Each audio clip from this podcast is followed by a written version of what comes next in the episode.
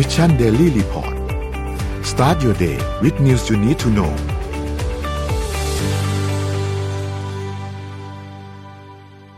สวัสดีครับ พบกับพวกเรานะครับ แล้วก็ Mission Daily Report เช้านี้วันที่ 6 พฤษภาคม 2565 นะครับ พบกับผมแล้วก็น้องเอ็ม เดี๋ยวอีกท่านหนึ่งกำลังตามเข้ามานะครับอะวันนี้ก็เป็นวันช่วงนี้อากาศดีนะฮะเอ็ม ใช่ไหมครับ ใช่ค่ะ อากาศไม่แบค่อยบร้อแหนม ดีพอสมควรเลยทีเดียว แต่เขาบอกว่าพายุก็กำลังจะมานะครับ ก็ไม่แน่ใจว่าเอ่อท่านผู้ฟังคุณผู้ชมกำลังอยู่ในรถกำลังเดินทางกันหรือเปล่านะครับอะเดี๋ยววันนี้เราจะมาอัปเดตเรื่องราวข่าวสารต่างๆ รอบโลกแล้วก็สิ่งที่น่าสนใจกันนะครับ เดี๋ยวไปเริ่มต้นที่ตัวเลขกันดีกว่านะครับเอ็มโอเคค่ะจำนวนผู้ได้รับการฉีดวัคซีนโควิด -19 นะคะ ฉีดไปทั้งหมด 134 ล้าน 175,785 โดสค่ะ เพิ่มขึ้น 144,809 โดสค่ะ เราจะไม่พูดถึงเข็มที่หนึ่งเข็มที่สองอะเนาะเพราะว่าทุกคนควรจะฉีดบูสเตอร์แล้วนะคะนนกลับมาแล้วค่ะ เข็มที่สามค่ะ26ล้าน8แสนห้าหมื่นแปดเอ่อขอโทษค่ะ26ล้าน26สามล้านนะคะ ให้ให้นนต่อเลยแล้วกันนะคะได้ครับก็มาตอนฮะค่ะ โอเคครับต่อตัวเข็มสามเลยค่ะ เข็มสามนะครับ ตอนนี้เราฉีดไปเพิ่มได้ประมาณแปดหมื่นโดสนะครับ ก็ถือว่าค่อนข้างโอเคนะ ตอนนี้แม้ว่าตัวเลขจำนวนการฉีดเข็มในต่อวันมันจะยังน้อย แต่ว่าคนก็เริ่มฉีดกันมากขึ้นเรื่อยๆ แล้วทีนี้เมื่อวานนี้เรามีโอกาสได้คุยกับคุณหมอที่ศิริราชเนี่ยนะครับ แล้วก็สอบถามเหมือนกันว่า ตอนนี้สถานการณ์ที่โรงพยาบาลเป็นยังไงบ้าง ทีนี้ ที่โรงพยาบาลตอนนี้เนี่ยในภาพรวมนะครับคุณหมอเขาก็มีเพื่อนๆที่อยู่ตามโรงพยาบาลต่างๆเราก็เลยลองถามถามดูว่าภาพรวมโรงพยาบาลอื่นๆเป็นยังไงบ้างนะครับเขาบอกว่าโดยภาพรวมแล้วเนี่ยคนไข้น้อยลง น้อยลงจริง ๆ แต่ทีนี้อืมตัวเลขของจำนวนผู้ติดมันน้อยลงหรือเปล่า อันนี้คุณหมอบอกว่าตอบไม่ได้ เพราะว่าคนที่รักษาแบบโฮมไอโซเลชันก็มีเยอะขึ้น คือพูดง่ายๆอืมฉีดวัคซีนเรียบร้อยแล้ว และอาการไม่ได้หนักมาก พออาการไม่หนักมากปุ๊บก็เลยสามารถที่จะเอ่อรักษาตัวอยู่ที่บ้านได้ ขอยาติดต่อกับภาครัฐ ติดต่อเบอร์ไปขอยาให้เขาส่งยาเข้ามาที่บ้าน หรือบางทีไม่ได้ขอยาด้วยซ้ำแล้วรักษาตามอาการ กินพาราเซตามอลหรือกินอะไรทั่วไปตามอาการไปเนี่ยนะครับก็ขายได้แล้วก็สังเกตตัวเออออกซิเจน มีการวัดออกซิเจนที่นิ้ว สังเกตดูว่าออกซิเจนยังเกิน 95%อยู่ไหม ถ้ายังอยู่ในระดับที่โอเค ไม่ได้มีอาการที่หนักเกินไป ก็ไม่จำเป็นต้องไปโรงพยาบาล โรงพยาบาลเลยเก็บไว้สำหรับพื้นที่ที่ให้คนที่เป็นอาการหนักจริง ๆ หรือต้องใส่ท่อ เอ่อเพื่อช่วยหายใจจริง ๆ มันก็เลยภาระน้อยลงนะครับ อันนี้ก็เป็นภาพรวมของสถานการณ์ณปัจจุบันตอนนี้ที่เราเห็นตัวเลข แต่ทีนี้เราพาไปดูตัวเลขถัดมาครับ ตัวเลขของจำนวนผู้ติดเชื้อเมื่อกี้เราพูดไปเรียงนะครับ ยังใช่ไหม ตัวเลขผู้เสียชีวิตเนี่ยอยู่ที่ 54 ซึ่งน้อยลงจริง มีการปรับเกณฑ์อย่างที่พี่แจ็คได้พูดถึงเมื่อ2อสวันที่ผ่านมาก่อนหน้านี้นะครับ ผู้ติดเชื้อรายใหม่อยู่ที่ประมาณ9,700แล้วก็มี ATK อีกประมาณเอ่อ6ถึง7,000ประมาณนี้นะครับ รวมๆ แล้วก็มีประมาณผู้ติดเชื้อประมาณ10,000กลางๆนะครับ รักษาหายอยู่ที่ประมาณ17,000นะครับแล้วก็ผู้ป่วยอาการหนักเนี่ยอยู่ที่ 1,638ใส่เครื่องช่วยหายใจ 776 นะครับ นั่นหมายความว่าตอนนี้ก็ สถานการณ์ดูเหมือนจะดีขึ้นเรื่อยๆนะครับแม้ว่าอย่างที่ทุกคนทราบครับว่าตัวเลขที่เราได้รับการรายงานเนี่ยมันอาจจะไม่ได้ตรงกับความเป็นจริง เพราะว่าก็มีบางส่วนที่ไม่ได้เข้ามาในระบบตัวเลขอันนี้ด้วยนะครับ แต่ว่าภาพรวมแล้วก็ค่อนข้างโอเคขึ้น เมื่อเทียบกับช่วงก่อนหน้านี้นะครับ ถัดมาครับ ตัวเลขเศรษฐกิจครับเซ็นบ้านเราครับติดลบ 0.54%นะครับอยู่ที่ 1,643.30 นะครับอืมหุ้นต่างประเทศครับ เฮ้ยเมื่อคืนเขาหนักนะเมื่อนี่ที่รอดูตัวเลขอยู่เนี่ยโอ้โหเป็นไงบ้างหุ้นต่างประเทศเนี่ยหนักหน่วงมากนะครับ ดาวโจนส์เนี่ยติดลบ 2.54%นะครับ NASDAQ ติดลบ 4.21% NYSE ติดลบ 2.92%ตลาดหุ้นสหรัฐหนักทุกตัวเลยนะครับFTSE บวก NASDAQ 0 NASDAQ เท่าไหร่นะ 4.21 4.21 นี่ไม่ใช่คริปโตเคอเรนซีนะครับ นี่ตลาดเยหุ้นอะมากนะเนี่ย เยอะมากนะครับคุณผู้ฟังโหหนักจริงหนักมากครับ มีทางด้านตลาดที่อังกฤษนะครับ FTSE บวกขึ้นมา 0.09%นะครับแล้วก็ฮั่งเส็งติดลบ 0.36%นะครับหนักหน่วงมากครับสำหรับหุ้นต่างประเทศเมื่อวานนี้นะครับเดี๋ยวเรามาคุยกันว่ามันเกิดอะไรขึ้นมาบ้างนะครับ ถัดมาครับราคาน้ำมันดิบครับ WTI ครับ West Texas Intermediate นะครับบวกขึ้นมา 0.52%อยู่ที่ 104.26 นะครับแล้วก็ Brent crude oil อยู่ที่ 108.59 บวกขึ้นมาเกือบเกือบ1%นะครับราคาหน้าปั๊มของวันนี้เนี่ยก็รู้สึกว่าจะมีการบวกขึ้นมาประมาณ 80 สตางค์สำหรับบางตัวด้วย เช่น E20 เนี่ยรู้สึกจะบวกขึ้นมาอีก 80 สตางค์นะครับหน้าปั๊มที่เราเติมเติมกันเนี่ยนะฮะก็หนักน่วงอยู่นะครับสำหรับราคาน้ำมันในช่วงเวลาตอนนี้นะครับถัดมาครับทองคำ บวกขึ้นมา 0.05%ไม่ได้มีการขยับตัวเยอะนะครับ อยู่ที่ 1,882.17 นะครับ แล้วก็คริปโตเคอเรนซีครับบิตคอยครับติดลบ4 4.6%นะครับอยู่ที่ 37,000นะครับ Ethereum ติดลบประมาณ 2.6 อยู่ที่ 2,007นะครับ Binance ครับอยู่ที่ 383 Terra 81นะครับ Solana 85.82นะครับแล้ว Bitkub Coin อยู่ที่ 4.78นะครับ Bitkub Coin นี่ช่วงนี้ร่วงมาหนักเหมือนกันนะครับอืมช่วงก่อนหน้านี้เราจะ บิตคับคอยอยู่แปลกแปดถึงเก้าประมาณนี้นะครับ แต่ว่าช่วงนี้นี่ร่วงมาค่อนข้างหนักเลยนะฮะก็เป็นมรสุมของคริปโตเคอเรนซีในช่วงเวลาตอนนี้นะครับ ก็วิ่งขึ้นวิ่งลงอยู่ครับช่วงนี้นอกจากอากาศหนาวแล้วถ้าอยู่บนดอยก็ยิ่งหนาวหนักไปด้วยนะฮะก็เป็นครับกำลังผมใจให้นะครับยังไงขึ้นดอยมันก็มีวันลงอยาให้พี่สิคะพี่โทมัสนะครับ อ่าจังแต่เพียงแต่ว่าลงเนี่ยอาจจะรอหนานานวเลยสักนิดหนึ่ง นะครัฮะบบางคนรอหลายปีอะไรอย่างนี้ก็อะเวลาจะลงทุนก็ต้องเรียกว่าประเมินความเสี่ยงนะครับเขาเรียก risk reward นะคือ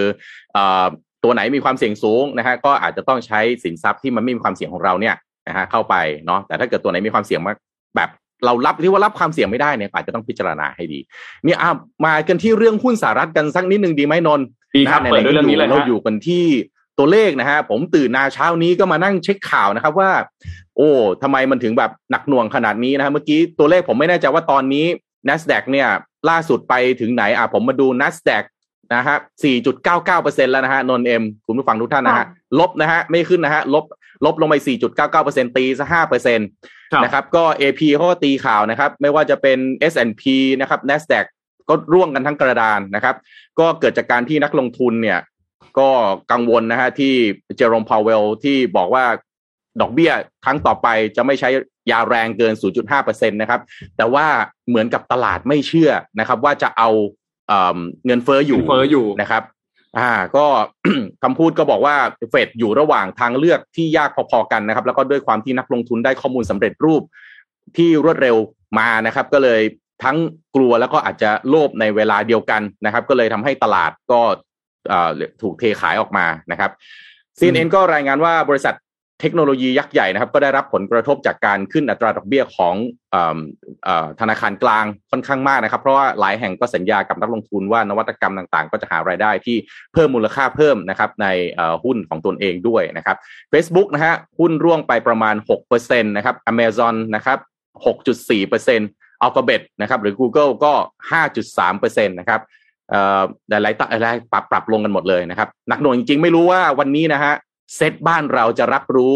แรงกระแทกนี้แล้วจะโดนไปด้วยหรือเปล่า หรือว่าบางทีเราก็อินดี้นะฮะต้องบอกอย่างนี้คุณผู้ฟังที่เป็นนักลงทุนหลายท่านก็คงจะรู้เซตบ้านเรานี่มีความอินดี้สูงฮะบางทีครับชาวบ้านเราขึ้นกันเราลงทั้งนั้นครับผมบางทีชาวบ้านลงเราก็ขึ้นกันซะอย่างนั้นนะฮะวันนี้คงต้องรอดูนะคเดารับอารมณ์ไม่ถูกเลยฮะใช่ใช่ครับว่าแต่ว่าเอ่อ แต่แต่ก็มี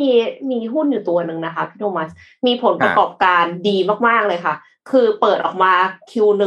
2022 แล้วแบบว่าเกินคาด แต่เดิมคาดว่าจะฟื้นอยู่แล้ว แต่ว่าครับปรากฏว่าพอประกาศออกมา หนักกว่าเดิมค่ะ หมายความว่าดีกว่าเดิมอีกค่ะ ก็คือออ Airbnb โอ้อืม Airbnb เนี่ยรายงานผลประกอบการช่วงไตรมาสแรกที่ผ่านมาว่า บริษัทมีรายได้ 1.51 พันล้านดอลลาร์ เติบโตขึ้นถึง 70%เ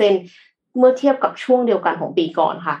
อานิสงส์จากการท่องเที่ยวเริ่มฟื้นตัวกลับมาสถานการณ์โควิดคลี่คลายนะคะ คือทุกทุก region ทุกทวีปทั่วโลกเนี่ยขึ้นหมดเลย ยกเว้นเอเชียแปซิฟิกครับผมว่าเป็นเพราะว่าเอเชียแปซิฟิกเนี่ยยังล็อกดาวน์อยู่นะคะ ก็เลยมีผลไตรมาสที่ผ่านมาค่ะ มียอดจองที่พักบนแพลตฟอร์ม Airbnb เนี่ยมากกว่า 102 ล้านครั้ง ซึ่งเป็นตัวเลขที่สูงกว่าระดับก่อนโควิดไปแล้วด้วยนะคะ ซึ่งอืมในขณะที่เดือนเมษายนยอดจองที่พักก็ยังสูงกว่าช่วงเดียวกันของปี 2019 ถึง 30% 2019 คือก่อนโควิด สูงกว่าก่อนโควิด 30%เลยค่ะ โดยข้อสังเกตก็คือคนเนี่ยพักระยะยาวมากขึ้น ก็คือมีการพักระยะยาวตั้งแต่ 28 วันขึ้นไปไป work from anywhere อะค่ะ อ๋อ อั้นด้วยหรือเปล่า มันเป็นความอัดอั้นตันใจด้วยหรือเปล่า อย่างพี่พี่ยังรัวๆเลยเหมือนกันนะ อ่าฮะเป็นไปได้เหมือนกันค่ะ แล้วก็มีพักมากกว่า7วันก็เยอะขึ้นเหมือนกันค่ะ Brian อืม Chesky CEO ของ Airbnb เนี่ยก็ระบุว่าการเติบโตทางธุรกิจของบริษัทในไตรมาส2เนี่ยยังมีทิศทางที่แข็งแกร่งต่อเนื่อง โดยคาดว่าบริษัทเนี่ยจะมีรายได้ราว 2.03 ถึง 2.13 พันล้านดอลลาร์ สูงกว่าที่นักวิเคราะห์ได้คาดการณ์ไว้ที่ราว 1.96 พันล้านดอลลาร์ค่ะ ก็เขาบอกว่ามีหลายล้านคนที่ไม่ต้องกลับไปทำงานห้าวันในออฟฟิศ นายจ้างอนุญาตให้ work from anywhere ทำงานจากที่ไหนก็ได้เนี่ยค่ะ ก็เลยเป็นผลดีต่อธุรกิจของ Airbnb ในระยะหลังจากนี้ ครับ น่าจะเห็นการเติบโตในกลุ่มผู้จองระยะยาวมากขึ้นค่ะ แล้วก็อีกอย่างหนึ่งก็คือ Airbnb เนี่ยเขาก็มีการเปิดให้จองเพื่อที่จะช่วยคนในยูเครนเนาะ คือหมายถึงว่าอ๋อเขาไม่เก็บอ่าเขาไม่เก็บค่าธรรมเนียมนะ แต่ทางนี้ก็คือทำให้ยอดจองอะเยอะขึ้น เอว่ายอดจองเขาเอามารวม แต่ว่าค่าธรรมเนียมเนี่ยไม่ได้ไม่ได้มาเป็นรายได้ค่ะอ่าเพราะก็ว่าคือคนไปจอง คนไปจองบ้านเพื่อจะพักที่แอร์ที่ Airbnb ที่อยู่ในยูเครนใช่ไหมฮะแต่ว่าไม่ไปอ่าใช่แต่ค่ะไม่ได้ไปก็คือตั้งใจว่าจะไม่พักเพื่อที่จะให้เขาเนี่ยได้รายได้ของค่าที่พักอืมซึ่งครับ Airbnb อะก็ไม่ได้เก็บ ไม่ได้เก็บเอ่อเปอร์เซ็นต์ปกติเขาจะต้องเก็บ ตั้งแต่สมัยที่เอ็มเคยแบบปล่อย Airbnb เลยอะมันสิบสองเปอร์เซ็นเอ็มไม่รู้เหมือนกันว่าตอนนี้มันยัง มันยังเป็นแบบนั้นอยู่หรือเปล่านะคะ แล้วก็ปัจจุบันนี้ Airbnb เนี่ยก็ได้มอบห้องพักฟรีชั่วคราว ให้กับผู้ลี้ภัยในยุโรปแล้วกว่า 14,000 คน โดยมีผู้ลี้ภัยสงครามที่ลงทะเบียนรอรับห้องพักอยู่อีกกว่า 34,000 คนค่ะ ก็คือ Airbnb เนี่ย เติบโตแข็งแกร่งมาก เพราะว่าตอนนี้คืออย่างที่พี่โทมัสอะพี่โทมัสคาดการณ์คนอาจจะอัดอั้นด้วย แล้วก็ work อืม from anywhere ด้วย แล้ว เสร็จแล้ว Airbnb เนี่ยเอ็มคิดว่าเขาอะออกมาทำได้ดีนะ ตอนที่เขาช่วยเหลือ ช่วยเหลือคนในยูเครนนะคะ คือช่วยในแบบที่ตัวเองจะช่วยได้อะครับซึ่งก็คือก็คือใช้แพลตฟอร์มของตัวเอง ในการที่ให้คนบริจาคเงินเข้ายูเครน มันเลยกลายเป็นว่าอ้าวดีทั้งขึ้นทั้งร่อง คืออมได้ภาพลักษณ์ที่ดีด้วย แล้วตัวเองก็คือมีแบบมี gross booking value ที่สูงขึ้นด้วยอะไรอย่างเงี้ยค่ะ อืมเนี่ยคุณผู้ฟังอยากให้แชร์มานิดนึงครับ มีแผนไปเที่ยวไหนกันบ้าง แนะนำกันมานิดนึงได้ไหมครับนะฮะช่องคอมเมนต์เราจะได้คึกคักด้วยนะครับ ผมเองก็ตอนนี้เที่ยวซะเยอะซะจนเริ่มงงๆแล้วว่าเอ๊ะมันเหลือที่ไหนยังไม่ได้เที่ยวบ้าง ขอคำแนะนำสักนิดหนึ่งนะฮะหรือว่าขึ้เป็นนมาไม่แน่ใจ Airbnb ว่าอก็ยู่ได้ตรงนะไหนแล้วอะคะเนี่ยเออใช่ใช่ใช่ครับอ้าวตอนนี้อยู่ที่ครับต่างประเทศนะฮะพามาที่ประเทศไทยกันบ้างนะฮะเอ็มนนท์เรื่องของเงินเฟ้อเนี่ยก็ไม่ใช่ว่าจะแค่ที่สหรัฐอเมริกาหนักหน่วงนะครับ ประเทศไทยเราหนักหน่วงพอๆกันนะฮะเพียงแต่ว่าเรามีปัญหาอื่น พอสมควรเหมือนกันนั่นแหละนะฮะตอนนี้เนี่ย นะฮะเงินเฟ้อเดือนเมษายนรู้ไหมเพิ่มมาไม่เท่าไหร่ 4.65เปอร์เซ็นต์นะครับอืมนะคะที่อเมริกาที่บอกว่าหนักๆเนี่ยโอ้โห 4.65เปอร์เซ็นต์นะครับ ก็ทางล่าสุดเนี่ยนะฮะสำนักงานนโยบายยุทธศาสตร์แล้วก็การค้าเนี่ยเขาออกมาเปิดเผยดัชนีราคาผู้บริโภค แล้วก็วงเล็บว่าเงินเฟ้อทั่วไปเนี่ยฮะเดือนเมษายนเนี่ย ก็ถ้าเทียบเป็นจุดเนี่ยเท่ากับ 105.15 เทียบกับมีนาคม 2565เนี่ยมันเพิ่มขึ้น 0.34เปอร์เซ็น เทียบกับเดือนเมษายนปีที่แล้ว 2514 ครับ เพิ่มขึ้น 4.65เปอร์เซ็นตนะครับ แต่เขาก็บอกนะเขาบอกไม่รู้จะดีจะร้ายนะ แต่ว่าเป็นการเพิ่มขึ้นในอัตราที่ลดลงนะฮะหลังจากที่เคยสูงขึ้นในเดือนกุมภาพันธ์และมีนาคมเนี่ยอันนั้นจะทำสถิติสูงสุดในรอบ 13 ปีนะครับ เพราะว่าฐานปีก่อนเนี่ยฐานปีก่อนเนี่ยมันยังไม่สูงมากปีนี้มามันก็เลยยิ่งสูงขึ้นเข้าไปใหญ่นะครับ เงินเฟ้อนะครับพื้นฐานที่หักอาหารสดแล้วก็พลังงานครับที่มีความผันผวนด้านราคาออกเนี่ยดัชนีอยู่ที่ร้อยสองจุดห้าเจ็ดเพิ่มขึ้นศูนย์จุดหนึ่งสี่เปอร์เซ็นถ้าเทียบกับเดือนมีนาคมสองพันสิบห้านะครับเพิ่มขึ้นสองเปอร์เซ็นถ้าเทียบกับเดือนเมษายนสองพันสิบสี่แล้วก็รวมสี่เดือนเนี่ยเพิ่มไปหนึ่งจุดห้าแปดเปอร์เซ็นสาเหตุสำคัญเลยฮะที่ทำให้เงินเฟ้อสูงขึ้นเนี่ยมาจากการสูงขึ้นของสินค้าในกลุ่มพลังงานครับเพิ่มขึ้นเท่าไหร่นะฮะยี่สิบเอ็ดจุดศูนย์เจ็ดเปอร์เซ็นตนะครับราคาพลังงานหนักหน่วงที่สุดนะฮะ ส่งผลนะฮะให้สินค้าในหมวดพาหนะการขนส่งแล้วก็การสื่อสารเนี่ยเพิ่มไปอีก 10.73เปอร์เซ็นเฉพาะน้ำมันเชื้อเพลิงเนี่ยเพิ่มไป 29.74เปอร์เซ็นตนะครับงวดเคหสถานคืออะไรพวกค่าเช่าบ้านเนี่ยเพิ่มไป 0.98เปอร์เซ็นต์นะฮะอันนี้ก็มาจากการสูงขึ้นของค่ากระแสไฟฟ้า ค่าก๊าซหุงต้มนะครับที่สิ้นสุดมาตรการตรึงราคา แล้วก็เพิ่มปรับราคาแบบขั้นบันได 3 ครั้ง ตั้งแต่เมษายนจนถึงพฤษภาคมปีนี้นะครับแล้วก็มีการสูงขึ้นของสินค้ากลุ่มอาหาร 4.83เปอร์เซ็นต์ ไข่ไก่นะฮะเอ่อเนื้อหมูเนื้อไก่นะครับ ผักสดน้ำมันพืชอาหารสำเร็จรูปเครื่องดื่มไม่มีแอลกอฮอล์เช่นอะไร กาแฟชาร้อนนะครับ รวมถึงสินค้าทำความสะอาด น้ำยาล้างจานผงซักฟอก น้ำยารีดผ้าของใช้ส่วนบุคคล เช่นแชมพูยาสีฟันสบู่นะครับ เนื่องจากก็โปรโมชั่นไม่ไหวแล้วเหมือนกันนะครับครับสินค้าก็เลยต้องปรับราคาขึ้นนะครับ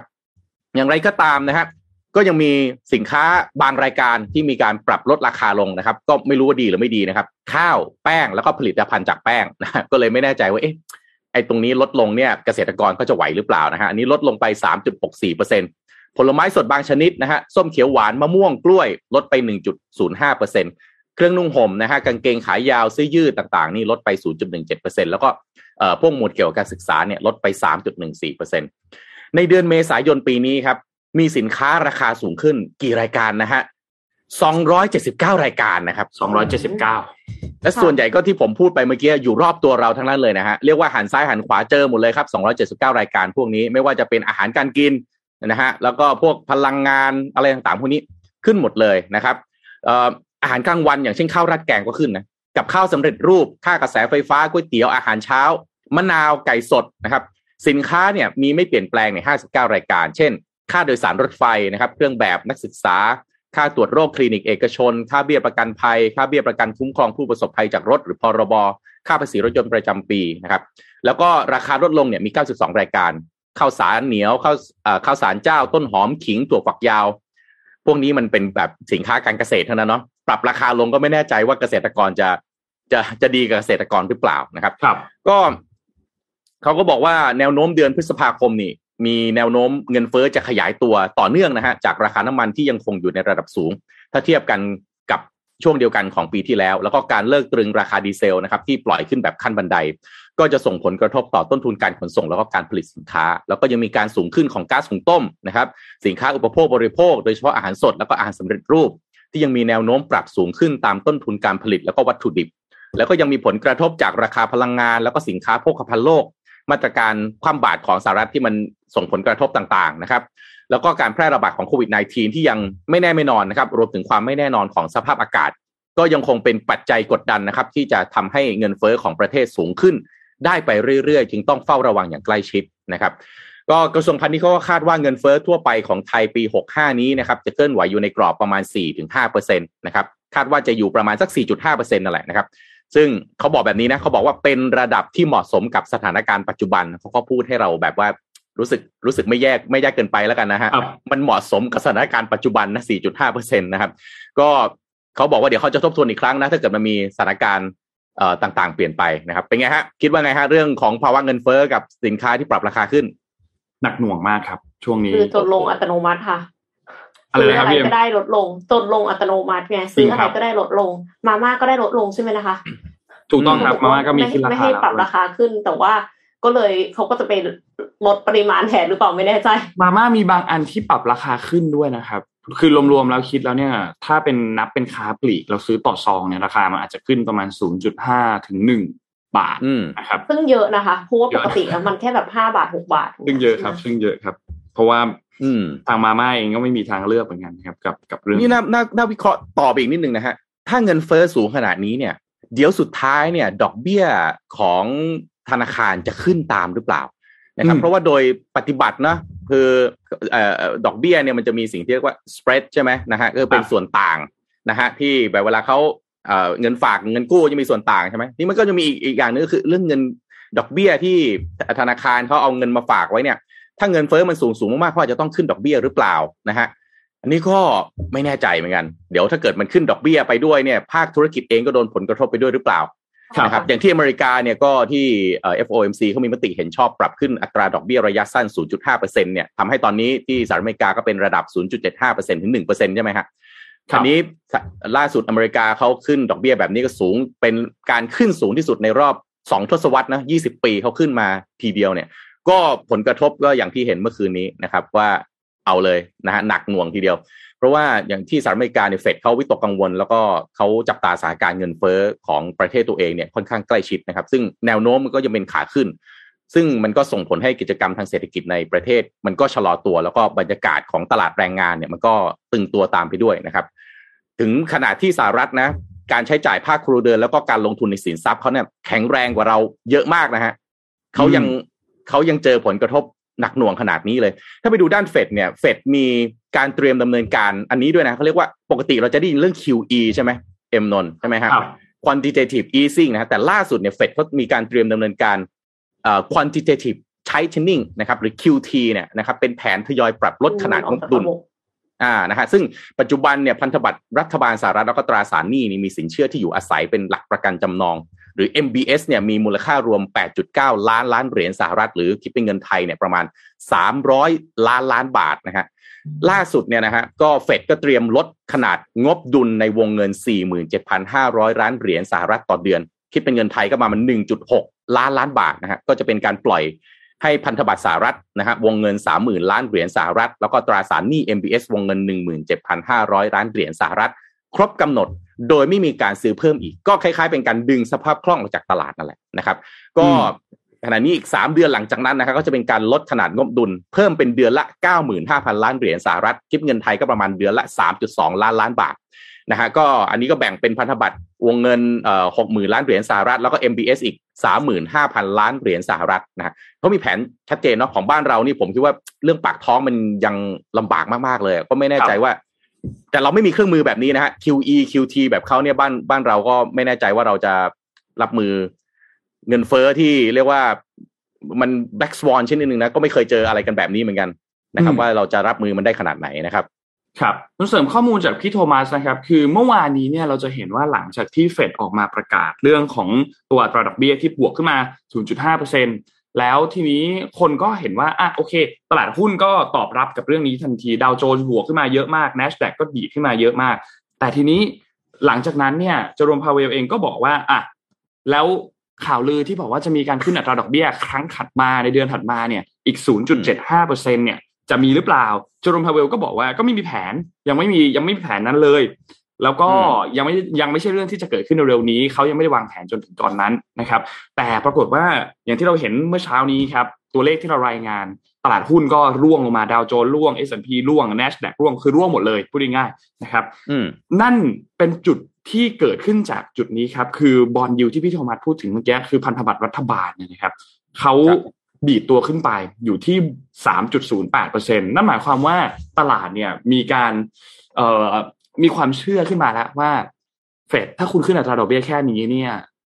เงินเฟอ้อที่มันกำลังพุ่งสูงอยู่เนี่ยควบคุมไม่ได้แน่นอน พอเป็นแบบนั้นปุ๊บตัวเลขมันก็เลยสะท้อนออกมาครับ ไม่ว่าจะเป็นตลาดหุ้นเป็นอะไรต่างๆ เนี่ย มันก็เห็นเลยว่าพอนักลงทุนไม่เชื่อว่าเฟดจะคุมเงินเฟ้อได้ด้วยการขึ้นอัตราดอกเบี้ย หรือใช้อาวุธทางการเงินเพียงแค่นี้เนี่ย ตลาดหุ้นก็ร่วงครับ พอตลาดหุ้นร่วงแล้วประกอบกับทางด้านของโจโรมพาวเวลเองที่ ประกาศชัดเจนนะครับว่าเฟดยังไม่ได้คิดเรื่องของการขึ้นอัตราดอกเบี้ยอีก 0.75%เลยเนี่ยนะครับ ก็ทำให้เห็นได้ชัดเลยว่าตลาดไม่ไม่เชื่อเท่าไหร่ว่าจะควบคุมได้นะครับ คนก็เลยคิดว่าอะเดี๋ยวหลังจากนี้เฟดอาจจะต้องขึ้นอัตราดอกเบี้ย แรงกว่านี้เร็วกว่านี้หรือเปล่า เพื่อที่จะระงับอืมเงินเฟ้อที่กำลังร้อนแรงมากขนาดนี้นะครับ ก็หนักหน่วงจริงครับพี่โทมัสพี่เอ็มครับอืมช่วงนี้ แหมอยู่ดีๆก็จนลงอัตโนมัติโดยไม่ได้ตั้งใจและไม่รู้ตัวนะครับแบบที่เอ็มว่านะครับอยู่ดีๆเงินหายจากกระเป๋าไปสี่เปอร์เซ็นห้าเปอร์เซ็นตนะฮะหนักหน่วงคืออาพูดตรงๆที่อ่าอย่างเราเราๆเนี่ยคงไม่หนักหน่วงมากใช่คนที่หาเช้ากินค่ำครับ อันเนี้ยหนักจริง เพราะว่าที่ถ้าเราดูเมื่อกี้ที่ผมเอาข่าวมารายงานเนี่ย แชมพูยาสีฟันนะฮะข้าวแกงนะฮะพวกนี้ขึ้นหมดเลยอืมนะฮะค่าไฟขึ้น ค่าน้ำมันขึ้น โอ้โหจะเหลือแล้วนะฮะดูนี่ยากจริงๆ พี่โทนะครับมัสเดี๋ยวรอจำสัปเป็นดาห์ที่หต้องน้าใช้อะวันพุธเนี่ย วันพุธที่จะถึงนี้เนี่ยนะครับเขาจะประกาศตัวเลข CPI ของสหรัฐ รอดูอ่าว่าจะเป็นเท่าไหร่โอ้โฮะอันเนี้ยสำคัญ CPI นี่คือมาก consumer price index นะครับ ซึ่งก็ถูกต้องครับเป็นเอ่อมีเอ่ราอคาอะไรผู้บนะริโภคใช่ถูกต้องเป็นดัชนีที่สะท้อนความเชื่อมั่นอย่างหนึ่งของผู้บริโภคออกมานะฮะถ้าตัวเลขไม่ดีเดี๋ยวตลาดโดนอีกรอบหนึ่งนะฮะใช่ ก็ไม่เป็นไรครับ ผมก็ลงอยู่ในกองทุนหลายกองทุนนะฮะถ้าคุณผู้ฟังจะน้อยใจว่าเอ๊ะเดี๋ยวมีเพื่อนเราบอกอย่างน้อยมีผมคนหนึ่งคอยอยู่เป็นกำลังใจให้ตรงนั้น ที่ดอยนะครับ ผมนะฮะเจอกันบนดอยค่ะ เจอกันบนดอยฮะ แต่ไปเจอไปเจอกันบนดอยแบบตามตามภาคเหนือสูงสูงๆจังหวัดเชียงใหม่ดีไหมฮะอย่าไปเจอกันบนดอยหุ้นเลยคอ๋รับอเอก็อนะฮะก็ก็จริงนะคะ อันอันนั้นก็น่าจะดีกว่านะคะน่าแต่น่าจะดีกว่าเยอะครับ ถ้าสมมติว่าอยากจะขึ้นดอยโดยที่ไม่ได้อยากไม่ไม่ไม่ใช่ดอยนั้นหมายถึงว่าดอยเวลาไปเที่ยวค่ะครับโดยที่ไม่ต้องอืมปีนเนี่ยนะคะ เราก็อาจจะอยากใช้ flying taxi ใช่ไหมคะแต่ว่าการที่เราจะใช้แท็กซี่บินได้เนี่ย เราต้องมีสนามบินค่ะ เพราะว่าไม่งั้นบินเสร็จแล้วจะไปลงที่ไหนใช่ไหมคะที่สหราชอาณาจักรค่ะมีการเปิดให้บริการสนามบินสำหรับโดรนและแท็กซี่บินได้แห่งแรกของโลกค่ะ สนามบินสำหรับโดรนไฟฟ้าและรถยนต์บินได้แห่งแรกของโลกเนี่ย เตรียมเปิดตัว และคาดว่าจะใช้เป็นต้นแบบของการสร้างสนามบินสำหรับโดรนไฟฟ้า และรถยนต์บินได้อีกหลายร้อยแห่งทั่วโลกค่ะ สนามบินแห่งนี้เนี่ยมีชื่อว่า Air One เป็นสนามบินแบบ pop-up หมายความว่าสามารถที่จะติดตั้งแล้วก็รื้อถอนได้ง่ายเพิ่งเคยได้ยินวันนี้สนามบินแบบ pop-up ปกติแล้วสนามบินกว่าจะสร้างได้นี่ไม่รู้กี่ปีนะคะ สนามบิน Air One เนี่ย จะสร้างขึ้นที่เมืองโคเวนทรีในสหราชอาณาจักรเป็นที่แรกค่ะ โดยตัวสนามบินออกแบบมาเพื่อรองรับการใช้งานสำหรับโดรนไฟฟ้าไร้มลพิษ และแท็กซี่อากาศค่ะ จะใช้เป็นศูนย์สำหรับชาร์จพลังงานไฟฟ้าให้กับยานพาหนะที่บินขึ้นและลงในแนวตั้งหรือ eVTOL ในอนาคต โดยตัวสนามบินจะมีลักษณะเป็นโดม เว้นช่องว่างตรงกลางขนาดกว้าง 14 เมตรสำหรับใช้ลงจอดยานพาหนะต่างๆ คือเห็นภาพแบบข้างนอกแล้วมีความรู้สึกว่ามันคล้าย ๆ ที่จอดฮอ ที่จอดเฮลิคอปเตอร์ค่ะ แต่ว่าเขามีแบบซ่อนอย่างอื่นไว้ข้างใต้ด้วยนะคะ มีพื้นที่ครอบคลุมกว่า 17,000 ตารางฟุต หรือประมาณ 1,580 ตารางเมตร โดยเพราะออกแบบมาให้ทำงานร่วมกับยานยนต์และโดรนได้แบบอัตโนมัติ โดยเมื่อยานพาหนะลงจอดเนี่ย พื้นที่จอดก็จะเลื่อนลงไปด้านล่าง เพื่อที่จะนำยานพาหนะหรือโดรนไปชาร์จ และรอขึ้นในเที่ยวบินถัดไปล้ำมากๆเลยค่ะ พื้นที่อื่น ๆ ภายในอาคารเนี่ยสามารถดัดแปลงเป็นห้องรับรองผู้โดยสาร พื้นที่คัดกรองความปลอดภัย ร้านอาหาร ร้านค้า หรือว่าเป็นพื้นที่ใช้งานอื่น ๆ ได้อีกด้วยนะคะ ข้างใต้โดมตรงที่เองเองเนี่ยค่ะนอกจากนี้ตัวสนามบินยังมีจุดเด่นคือโครงสร้างที่ง่ายต่อการก่อสร้างแล้วก็รื้อถอน บริษัทเนี่ยเขาบอกว่าโครงการทั้งหมด คือใช้เวลาก่อสร้างทั้งสิ้นเพียง 15 เดือนเท่านั้น คือมัน pop-up แล้วมันก็ย้ายไปที่ไหนก็ได้นะคะ เริ่มตั้งแต่การวางแผนจนสร้างแล้วเสร็จสำหรับโครงการนี้เนี่ยเป็นผลมาจากความร่วมมือของสภาเมืองโคเวนทรีแล้วก็บริษัท Urban Airport แห่งสหราชอาณาจักรค่ะ เขาต้องการที่จะสร้างสถานที่รองรับการใช้งานโดรน ขนส่งสินค้าอัตโนมัติ และยานยนต์บินได้ในอนาคต แผนการในตอนนี้เนี่ย Air One จะเปิดให้บริการและเข้าชม แก่สาธารณชนตลอดฤดูร้อนในปีนี้นะคะ หลังจากนั้นจะทำการรื้อถอนแล้วก็เอาไปแสดงในพื้นที่อื่น ๆ ในสหราชอาณาจักร โดยจะมีทั้งเที่ยวบินสาธิตโดยตำรวจ แล้วก็เที่ยวบินสำหรับขนส่งสินค้าก็คือสาธิตการใช้งานให้ชมเลยจริง ๆ ว่าตกลงมันทำได้อย่างนั้นจริง ๆ หรือเปล่าแล้ว มีใครที่อยากจะได้สนามบินแบบนี้ไปอยู่ในเขตของตัวเองบ้างนะคะ เพื่อที่จะขยายไปในหลาย ๆ ประเทศทั่วโลกค่ะ ตอนแรกบอกป๊อปอัพพี่นึกว่าเหมือนบูธนะฮะแต่ก็ไม่เล็กนะไม่ไม่นึกว่านึกว่านึกว่าจะตั้งง่ายกว่านี้แข็งแรงกว่านั้นนะคะอ่าใช้เท่าไหร่นะพันห้าร้อยตารางเมตรโดยประมาณใช่ไหมอันนี้ใช่เหมาะค่ะกับพื้นที่ที่อยู่นอกเมืองมากๆนะฮะต่อไปเนี่ยเป็นไปได้นะการกระจายความเจริญผ่านเทคโนโลยีโดรนต่างๆ เนี่ย อาจจะทำให้พวกจังหวัดรองๆนะฮะเป็นจังหวัดที่ถ้าลงทุนพวกนี้นะ อาจจะเกี่ยวกับการท่องเที่ยวได้มากขึ้นนะอืมนะฮะน่าสนใจเหมือนกัน นะแต่กว่าจะมากว่าจะผ่าน regulator นะครับ ก็คงไม่รู้อีกสิบปีจะได้หรือเปล่า ครับ การจราจรทางอากาศ ก็ต้องบอกว่ามันก็เกี่ยวกับความปลอดภัยพอสมควรเนาะนะฮะถ้าเอามนุษย์ขึ้นไปขึ้นไปได้นะ ไม่หมายถึงว่าไม่แบบเอาแค่ส่งของให้เห็นก่อนนี่ยังไม่รู้ว่าจะจะได้เมื่อไหร่เลยได้ไหมเอามนุษย์เลยขึ้นไปบินนี่ อือหือไม่แน่ใจว่าอีกจะนานหรือเปล่าขอเป็นทีละสเต็ปแล้วกันค่ะ คือจริง ๆ เราก็ไม่ได้แบบรีบขนาดนั้นเนาะแต่ว่าคือให้มันมีความคืบหน้า ไม่ใช่ว่าแบบว่าโอ้ยพิจารณาแล้วแบบว่ามีแต่ความเสี่ยงรอบด้านอะไรเงี้ย แต่อันที่เสี่ยงน้อยก็ให้ปล่อยออกไปก่อนได้ไหมคะครับ อืมเอออย่างพวกส่งของเนี่ยน่าจะได้ก่อนเนาะใช่ไหมฮะใช่เห็นเนาะด้วยแต่ก็ไม่ได้อยากให้ไปแย่งงานเอ่อพี่ๆไรเดอร์นะนะฮะมันก็มีมีนั่นเนาะแต่ว่ามันก็ทำให้เอ่อเรียกว่าเศรษฐกิจมันก็คือคักได้มากขึ้นนะครับ ผ่านการท่องเที่ยวต่าง ๆ ด้วยอะวันนี้พาไปช่วงเจ็ดโมงครึ่งสักนิดหนึ่งเอ็มกับนนท์มีทิชโรงชู่ไหมเรียนคะไม่เรื่องวันนี้เรื่องดีๆนะครับอ๋อวันนี้เรื่องโอเคดีๆหาฟังแล้ทิวชฟิลชู่กูดนะครับฟังแล้วฟิลกูดแต่ว่าก็ก็อาจจะต้องอาลัยกัน อาจจะร่วมพาต้องทุกเตรียมท่านทิชไปชู่อาลัยกันสัสักกนินิดดหหนึ่งนึ่งด้วยนะครับเอ่อเอ็มกับนนท์โรงเรียนในสมัยประถมเป็นโรงเรียนอะไรครับ อยากจะชวนคุณผู้ฟังทุกท่านพาไปนึกถึงโรงเรียนในสมัยเด็กของพวกเราทุกใส่คนน้ำด้วยทิพย์ค่ะนะคเอ็รับมเรียนอ่าจบใส่น้ำทิพย์ซึ่งซึ่งก็อ่าเป็นโรงเรียนรัฐบาล อ๋อโอเคแต่มีโรงเรียนหนึ่งครับ หลายท่านน่าจะอาจจะคุ้นเคยแล้วก็ผ่านๆนะครับนั่นก็คือโรงเรียนวันนวิทย์นะครับอ่าโรงเรียนวันนวิทย์อยู่ใจกลาง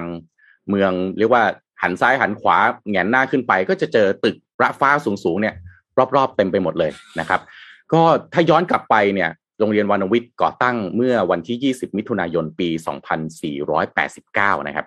โดยหม่อมผิวสุขสวัสดิ์ณอยุธยานะครับ เปิดบ้านพักส่วนตัวของตัวเองเนี่ยให้เด็กในชุมชนใกล้เคียงสุขุมวิทซอย8นะครับตอนที่เริ่มเนี่ยมีเด็กนักเรียนแค่ 7 คน ก็เข้ามาเรียนหนังสือ ตอนนั้นเป็นช่วงภาวะสงครามนะครับก็เลยเป็นตำนานที่มาของการตั้งโรงเรียนวรรณวิทย์ขึ้น จากสตรีผู้อบอ้อมอารีที่ชื่อว่าหม่อมผิวสุขสวัสดิ์ณอยุธยา เดิมทีเนี่ยนะครับปณิธานของหม่อมผิวเนี่ยท่านต้องการให้เด็กยากจนได้มีที่เรียน สร้างโอกาสให้เด็กได้เติบโตได้เป็นคนดีของสังคม ไม่ต้องไปเป็นภาระใครนะครับหม่อมผิวเนี่ย ตอนนั้นไม่เป็นแค่ครูใหญ่ของโรงเรียนวรรณวิทย์นะครับ แต่ก็เป็นเป็นคุณครูสอนเองด้วย นอกจากนั้นก็หาเรียกว่าหากินหาเลี้ยงชีพด้วยการเป็นนักเขียนเรื่องสั้น แล้วก็นวนิยายนะครับ นามปากกาของท่านคือวันนสิริ ผลงานมากมายครับพูดไปรู้จักแน่นอน เช่นเรื่องวนิดา นางทาตพรหมลิขิตนะครับ ซึ่งอันนี้ก็ได้รับความนิยมจนทีวีโทรสถานีโทรทัศน์เนี่ยเอาไปทำเป็นละคร หลังจากสิ้นหม่อมผิวครับ หม่อมราชวงศ์รุจิสมรสุขสวัสดิ์นะครับ เป็นผู้สารต่ออุดมการของโรงเรียนวรรณวิทย์นะครับหม่อมราชวงศ์รุจิสมรสุขสวัสดิ์หรือที่รู้จักกันในชื่อคุณหญิงอู้ เป็นบุตรสาวคนสุดท้องนะครับ ของหม่อมผิวนะครับ แล้วก็ร้อยเอกหม่อมเจ้าทินทัศน์สุขสวัสดิ์นะครับเกิดเมื่อวันที่ 12 กันยายน พุทธศักราช 2463 หลายท่านอาจจะคุ้นหน้านะครับคุณหญิงอู้นะครับจาก รทัศน์นะครับ ที่ก็มีรายการไปสัมภาษณ์นะครับ อายุท่านเนี่ยหนึ่งร้อยหนึ่งปีนะครับ มีพี่น้องร่วมบิดามารดาอีกสองท่านนะครับ ก็เป็นผู้รับสารต่ออุดมการที่อยากให้เด็กยากจนเนี่ยได้มีโอกาสศึกษาเล่าเรียนด้วยการเก็บค่าเทอมที่ราคาถูกมาก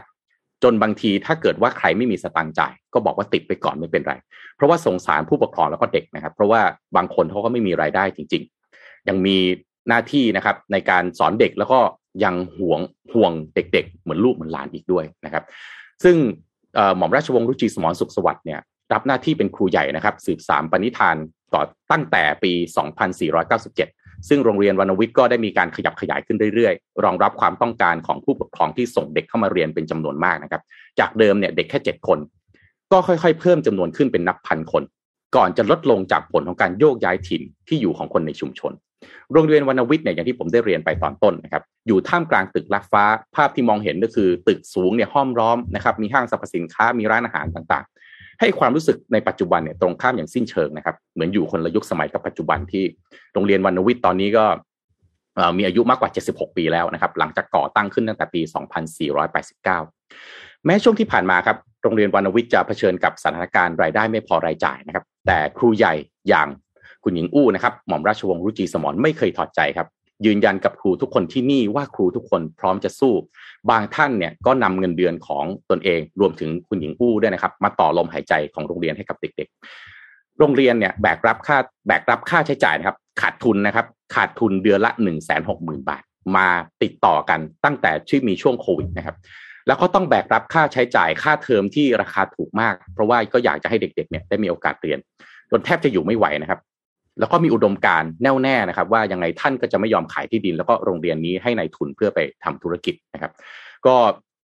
ค่าเทอมก็เก็บถูกนะครับ เพราะว่าสงสารผู้ปกครองแล้วก็เด็ก ๆ บางรายก็ยากจนแบบจนจริง ๆ นะครับครูใหญ่ก็คุณหญิงอู้ไม่ได้ทำหน้าที่แค่สอนเด็กแต่ก็ห่วงเด็กต่างๆด้วยนะครับ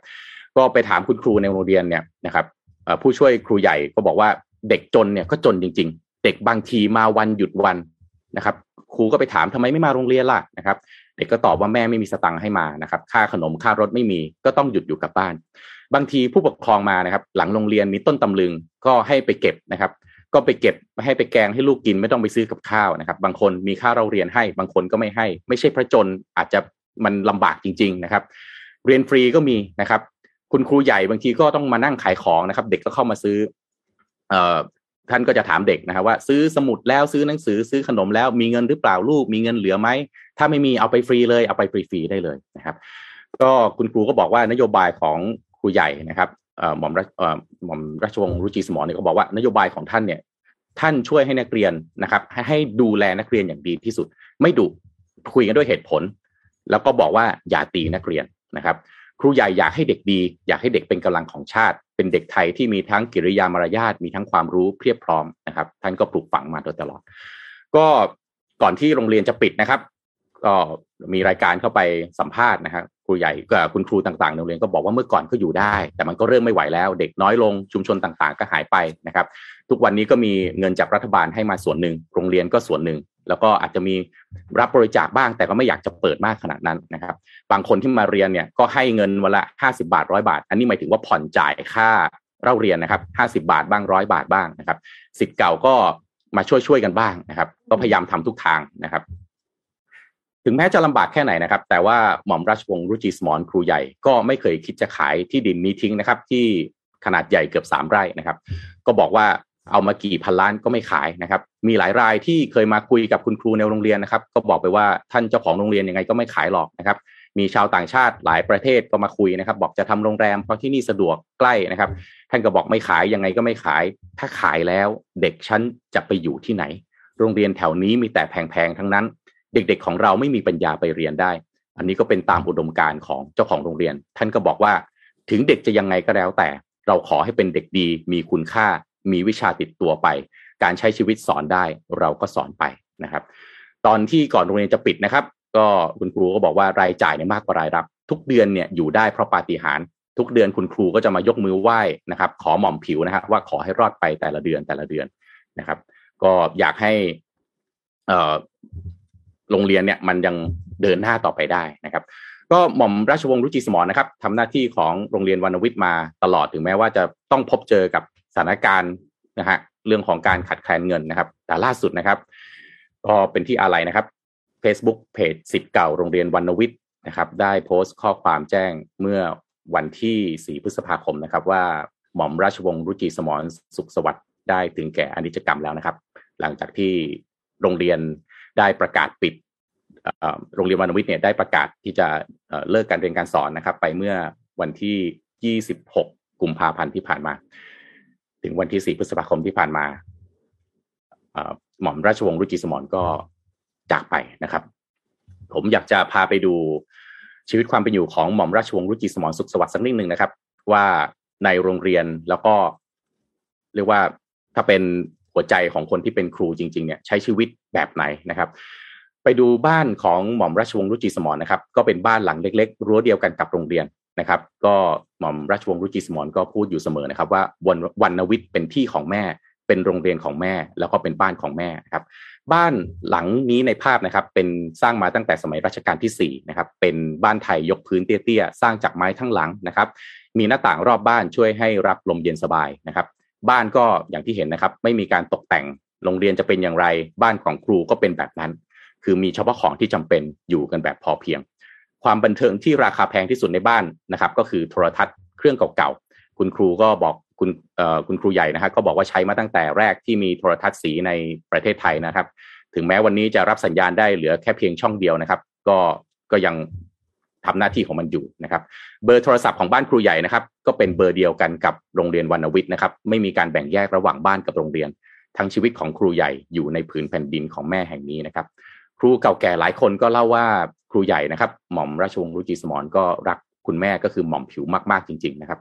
สิ่งที่พิสูจน์คำบอกเล่านี้ได้ดีที่สุดก็คือ ครูใหญ่ยังคงเก็บเตียงพยาบาลหลังเก่า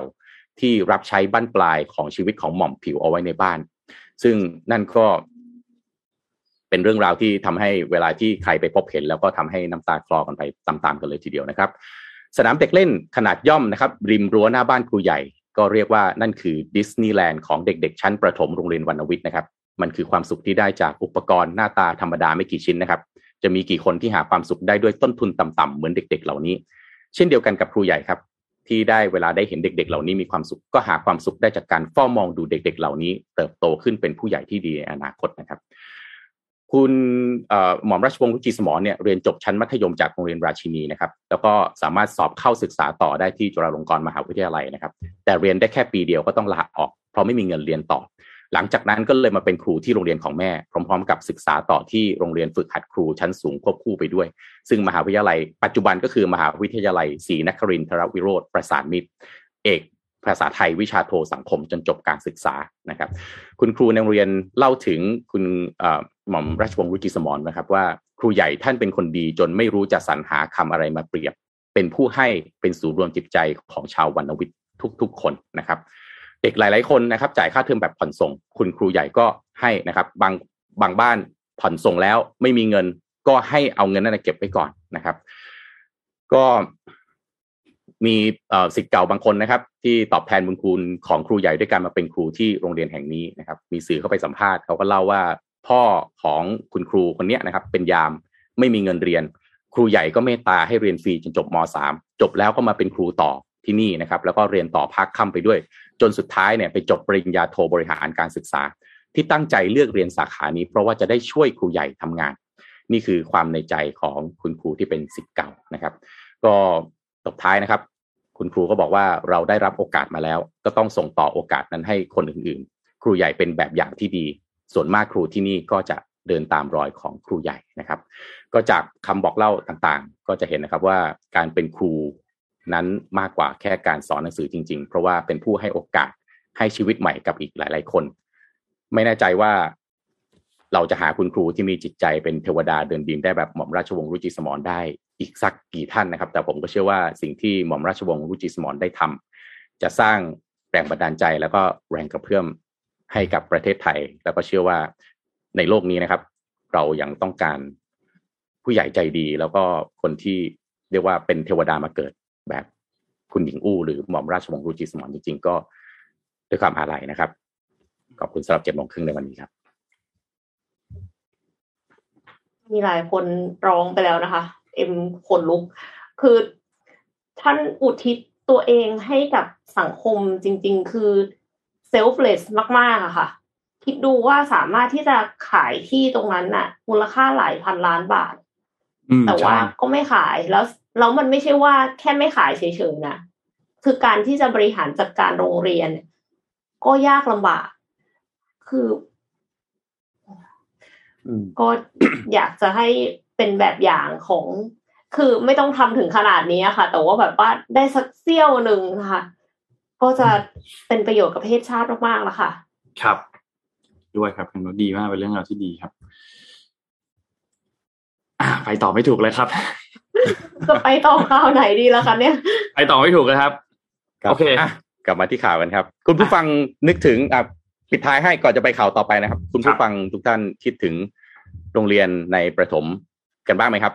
คิดถึงภาพไหนประสบการณ์ไหนในโรงเรียนครับ แชร์กันมาได้ไหมครับ แล้วก็เอ่อก็ก็ผมคิดว่าตรงนี้ไม่ใช่เพจของโรงเรียนวรรณวิทย์นะครับ แต่ว่าถ้าอยากจะแสดงข้อความอะไร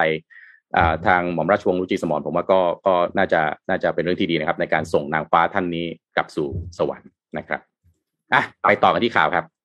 ครับค่ะไปต่อกันที่เรื่องของ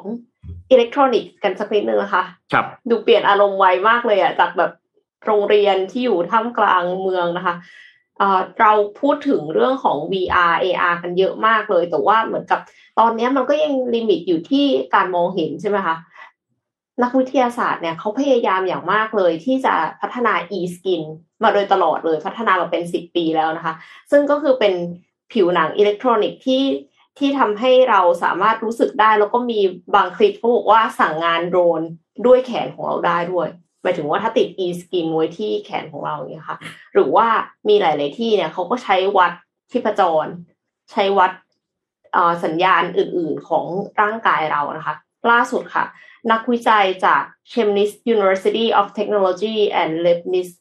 IFW Dresden ที่เยอรมนีเนี่ยคิดค้นวิธีใหม่ ที่ช่วยให้ผิวหนังเทียมเนี่ยสัมผัสรับสัมผัสได้เหมือนของจริงค่ะ ด้วยขนแม่เหล็ก เพื่อเป็นประโยชน์ทางการแพทย์ในการรักษาผู้ป่วยที่สูญเสียผิวหนัง แล้วก็เป็นผิวหนังเทียมให้กับหุ่นยนต์ค่ะ เพิ่มความสามารถในการรับสัมผัส แต่ว่าการความสามารถในการรับสัมผัสอันเนี้ย คือมันเพิ่มมาจาก e skin ทั่วไปตรงที่มีขนค่ะ คือผิวหนังเนี่ยเป็นอวัยวะที่มีพื้นที่มากที่สุดในร่างกายมนุษย์นะคะ มีหน้าที่ปกป้องอวัยวะภายใน และช่วยให้มนุษย์รับสัมผัสจากสิ่งแวดล้อมได้ ไม่ว่าจะเป็นแรงกดความร้อน ความเย็นหรือความเจ็บปวด แต่การพัฒนาผิวหนังอิเล็กทรอนิกส์ให้สามารถรับความรู้สึกเช่นเดียวกับผิวหนังจริงเนี่ย คือมีหลายแนวทางมากแต่ละแนวทางก็คือ พิมพ์ไอสิ่งที่เป็นอิเล็กทรอนิกส์เนี่ยลงไปบนเหมือนแรปยืดยืดได้เงี้ยค่ะแต่ว่าก็ยังไม่ค่อยมีใครนะคะ นึกถึงผิวหนังจริง ๆ ของมนุษย์ที่มันต้องมีขนคือการรับสัมผัสเนี่ย มันขึ้นอยู่กับขนด้วย มันไม่ใช่แค่ผิวอย่างเดียวค่ะ นักวิจัยจากเยอรมนีเนี่ยก็เลยพัฒนาชิ้นส่วนเพิ่มเติม ช่วยให้ผิวหนังอิเล็กทรอนิกส์รับความรู้สึกได้ แต่ไม่ทำให้ผิวหนังหนาจนเกินไป แล้วก็ดูใกล้เคียงกับผิวหนังของจริง นั่นก็คือเพิ่มเส้นขนลงไปในผิวหนังค่ะ ผิวหนังตามร่างกายของมนุษย์เนี่ยมีขนขึ้นตามจุดต่างๆ แต่ขนนี้เนี่ยถูกกลับมาเติมโดยการใช้แม่เหล็ก นักวิจัยทำนำขนแม่เหล็กขนาดเล็กและเส้นบางเนี่ยปักลงไปตามรูขุมขนของผิวหนังอิเล็กทรอนิกส์จัดเรียงเส้นให้สวยงามเรียนแบบขนที่ขึ้นตามผิวหนังของมนุษย์ โดยบริเวณโคนของขนแต่ละเส้นเนี่ยจะสัมผัสกับเซ็นเซอร์แม่เหล็กสามมิติที่อยู่ใต้ชั้นผิวหนังค่ะ เมื่อมีแรงสัมผัสมากระทบผิวหนัง ขนแม่เหล็กก็จะนำแรงสัมผัสเนี้ยมาแปลงเป็นสัญญาณไฟฟ้า เพื่อกระตุ้นให้ร่างกายรับสัมผัสได้ในที่สุด นักวิจัยยังกล่าวอีกว่าขนแม่เหล็กเนี้ยนอกจากจะสามารถรับแรงสัมผัสภายนอกได้แล้ว ยังจำแนกทิศทางของแรงกดได้ด้วยค่ะ ว่ามีทิศทางมาจากตรงไหนนะคะ ผิวหนังอิเล็กทรอนิกส์เนี่ยสามารถที่จะนำไปประยุกต์ใช้งานได้ง่ายกว่าผิวหนังอิเล็กทรอนิกส์รูปแบบอื่นๆ ที่มีเซ็นเซอร์ภายนอกพ่วงเข้ามา ถ้าเป็นอันที่มีเซ็นเซอร์พ่วงเข้ามาเนี่ยมันก็จะหนา หนาจนไม่ practical ค่ะ ไม่สามารถใช้งานได้ดี ในอนาคตอาจสามารถนำผิวหนังอิเล็กทรอนิกส์เนี้ยไปใช้รักษาผู้ป่วย และใช้ในอุตสาหกรรมหุ่นยนต์ได้ด้วยค่าใช้จ่ายที่ต่ำกว่าเดิม เพราะว่าสามารถผลิตออกมาได้ปริมาณมากค่ะ ก็ เป็นอีกนวัตกรรมหนึ่งนะคะ ที่จริงๆแล้วก็มีพื้นฐานมาจากการศึกษาเนี่ยนะคะทุกอย่างก็คือ ถ้าเรามีการศึกษาแล้วก็มีการค้นคว้าวิจัยเนาะโลกมันก็ก้าวหน้าขึ้น เอ็มเชื่อว่าจริงๆ โรงเรียนวรรณวิทย์เนี่ย ก็สร้างบุคลากรที่มีคุณภาพออกมา แล้วก็ในที่สุดก็จะสามารถพัฒนาประเทศได้และเอ็มเชื่อว่าเป็นสิ่งที่ผู้ก่อตั้ง และผู้สืบทอดก็คงภาคภูมิใจมากๆค่ะ อืมครับ อ่านี่อีกหนึ่งนวัตกรรมนะฮะเอ็มนนทุกวันนี้สั่งอาหารกันอยู่ไหมนะฮะก็คิดว่าคุณผู้ฟังทุกท่าน ทุกวันนี้ไอการสั่งอาหารแล้วก็ให้ไรเดอร์มาส่งเนี่ย เป็นหนึ่งในอะไรนะฮะกิจวัตรหรือว่าเป็นเรื่องปกติเลยครับทำกันทุกวันเออเป็นเรื่องปกติที่ทำกันทุกวันเป็นเรื่องปกติเลยนะฮะพี่ก็สั่งเกือบทุกวันนะฮะช่วงนี้นะครับ ครับ ล่าสุดนะฮะเอ็มนนโรบินฮูดของเรานะครับ ขึ้นแท่นค่ะอันดับสองแพลตฟอร์ม food delivery ยอดนิยมในกรุงเทพแล้วก็ปริมณฑลนะครับแต่ขอโทษนะครับเป็นอันดับสองหลังจากที่เปิดบริการได้แค่ยี่สิบเดือนนะ เร็วมากถือนะว่าไม่ธรรมดาเร็วมากนะฮะก็ยี่สิบเดือนเท่านั้นเองนะครับ ก็ตอกย้ำเนี่ยโรบินฮูดออกมาตอกย้ำความสำเร็จนะฮะพันธกิจ อันนี้พี่ชอบมากเลย ช่วยเหลือคนตัวเล็กอย่างแท้จริงนะครับ 20 เดือนนะฮะที่เปิดให้บริการอย่างเป็นทางการเนี่ยได้รับการตอบรับจากร้านค้าแล้วก็ลูกค้าผู้ใช้งานเป็นอย่างดีนะครับ ก็เลยทำล่าสุดนะฮะทำให้ขึ้นอันดับ 2 แพลตฟอร์ม ผู้ให้บริการฟู้ดเดลิเวอรี่ที่ได้รับความนิยมจากผู้ใช้งานในพื้นที่กรุงเทพแล้วก็ปริมณฑลนะครับ ด้วยส่วนแบ่งการตลาดกว่า 21%สำรวจข้อมูลโดยยูเรกานะครับ บริษัทวิเคราะห์ข้อมูลที่ใช้ข้อมูลจากเครือข่ายโทรศัพท์เคลื่อนที่ในประเทศไทย การขึ้นอันดับ 2 ในครั้งนี้ก็สะท้อนถึงศักยภาพในการแข่งขัน เทียบชั้นผู้ให้บริการจากต่างประเทศนะครับ ตลอดจนความโดดเด่นด้านการให้บริการของโรบิน h ูดเนี่ยก็เป็นที่ยอมรับของผู้ใช้บริการ อันจะนำไปสู่โอกาสในการต่อยอดสร้างการเติบโต พัฒนาไปเป็นซูเปอร์แอปสัญชาติไทยตามเป้าหมายที่ได้ตั้งไว้ต่อไป พี่โจของเราครับ คุณธนาเธียรอัจฉริยะประธานกรรมการบริษัท Purple Ventures จำกัด ผู้พัฒนาแล้วก็ให้บริการแพลตฟอร์ม Robin Hood Robin Hood เนี่ยก็กล่าวว่าจุดยืนเนี่ยชัดเจนไม่เก็บ GP นะครับ แล้วก็ด้วยความมุ่งมั่นในการพัฒนาแพลตฟอร์มอย่างไม่หยุดยั้งเพื่อช่วยเหลือคนตัวเล็ก ทั้งร้านค้าแล้วก็ไรเดอร์ ให้สามารถฝ่าวิกฤตโควิด -19 ไปได้เนี่ยทำให้ Robin Hood เนี่ยแตกต่างจากผู้ให้บริการฟู้ดเดลิเวอรี่รายอื่น ๆ แล้วก็กลายมาเป็นจุดแข็งของแพลตฟอร์มที่ทำให้ได้รับการตอบรับอย่างอบอุ่นจากลูกค้าแล้วก็ผู้ใช้งาน ซึ่งการขึ้นอันดับ 2 ในครั้งนี้เนี่ยนอกจากจะสร้างความภูมิใจให้กับทีมงาน Robin Hood ทุกคนแล้วนะครับ ก็ยังสะท้อนให้เห็นถึงศักยภาพ แล้วก็ขีดความสามารถในการแข่งขันของ Robin Hood ในระดับสากลได้เป็นอย่างดี ย้ำตรงนี้นะครับพี่โจบอกว่าเพราะเราเป็นแพลตฟอร์มฟู้ดเดลิเวอรี่สัญชาติไทยเพียงรายเดียว ท่ามกลางผู้ให้บริการจากต่างประเทศ ซึ่งจะนำไปสู่โอกาสในการเติบโต แล้วก็ต่อยอดธุรกิจบริการอื่นๆต่อไป ด้านคุณศรีหนาถล่ำซำครับประธานเจ้าหน้าที่บริหารบริษัท Purple Ventures จำกัดนะครับก็บอกว่าตลอดระยะเวลา 20 เดือนที่เปิดให้บริการอย่างเป็นทางการมา Robin Hood เติบโตขึ้นในทุกมิติ ปัจจุบันเนี่ยมีจำนวนร้านค้าบนแพลตฟอร์มมากกว่า 225,000 ร้านนะครับมีลูกค้าลงทะเบียนใช้งานจำนวนมากกว่า 2.8 ล้านคน มีไรเดอร์ให้บริการส่งอาหารมากกว่า 30,000 คน มียอดสั่งอาหารต่อวันเฉลี่ย 180,000 ออเดอร์ น่าสนใจจริงๆ เพราะว่าก้าวต่อไปของ Robin Hood ครับ วันนี้ขึ้นอันดับ 2 ของ Food Delivery Platform นะครับ แต่ว่าเขากำลังต่อยอดสู่นอนฟู้ดมีอะไรบ้างครับ กินเที่ยวช็อปส่งนะครับ เริ่มต้นด้วย Robinhood Travel นะครับบริการด้านการท่องเที่ยวออนไลน์แบบครบวงจร all in one online travel service นะครับ ไม่เก็บค่าคอมมิชชั่นจากโรงแรมครับ โอ้โห อ่านถึงตรงนี้นี่พี่แบบอื้อหือตบเข่าฉาดเลยน่าใช้บริการจริงๆนะครับ แล้วก็หวังว่าจะเป็นอีกทางเลือกหนึ่งนะครับที่จะช่วยผู้ประกอบการไทยที่ไม่ต้องแบกรับต้นทุนที่เพิ่มขึ้นจากการใช้ตัวแทนในการขายห้องพัก ผ่านช่องทางออนไลน์ครับซึ่งตอนนี้ก็เพราะกำลังจะพร้อมเปิดให้ทดลองใช้บริการแล้ว แล้วก็ตามด้วยธุรกิจบริการสั่งซื้อสินค้าจากซูเปอร์มาร์เก็ตแล้วก็ร้านค้านะครับหรือว่าภาษาอังกฤษเรียกว่า Mart Service นะครับ Mart M A R T Mart นะครับ แล้วก็ธุรกิจบริการรับส่งของนะครับ Express Service นะครับ ก็จะปูทางไปสู่การเป็นซูเปอร์แอปสัญชาติไทย อย่างเต็มตัวที่สามารถแข่งขัน แล้วก็เติบโตได้ในระดับภูมิภาคต่อไปนะครับ ก็อะ Robinhood แอปเพื่อคนตัวเล็กเป็นซูเปอร์แอปที่จะไปต่อกรนะครับกับแอปต่างประเทศที่เรียกว่าตอนนี้เต็มบ้านเต็มเมืองไปหมด แล้วก็เราก็มักจะบอกว่าเปิดมากค่ะอืมแหมของไทยเราจะมีอะไรสู้ได้ไหมอะเนี่ยฮะโรบินฮูดแล้วก็เขาไม่ได้สู้ธรรมดานะเขาสู้ด้วยการที่ไม่เก็บ GP ด้วย อันเนี้ยต้องชื่นชมจริงๆนะครับครับอันดับสองแล้วนะอะรอ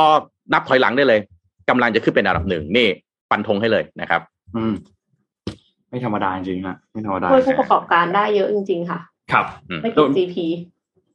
ครับ พามาดูต่อครับเรื่องของสถานการณ์ของราคาน้ำมันนิดนึงนะครับ ตอนนี้เนี่ยราคาน้ำมันอย่างที่เราเห็นครับว่าก็ ค่อนข้างสูงอยู่ที่ประมาณ 104 อีกตัวหนึ่งอยู่ที่ประมาณ 108 นะครับ ทีนี้ตอนนี้เนี่ยสถานการณ์ของเรื่องน้ำมันเนี่ยมีหลายหลายเรื่องมากที่เราต้องพูดถึงกันนะครับ เรื่องแรกก่อนนะครับคือเรื่องของที่ EU EU เนี่ยมีช่วงหนึ่งคือต้องบอกว่าการที่จะคว่ำบาตรฝั่งของรัสเซีย แล้วจะ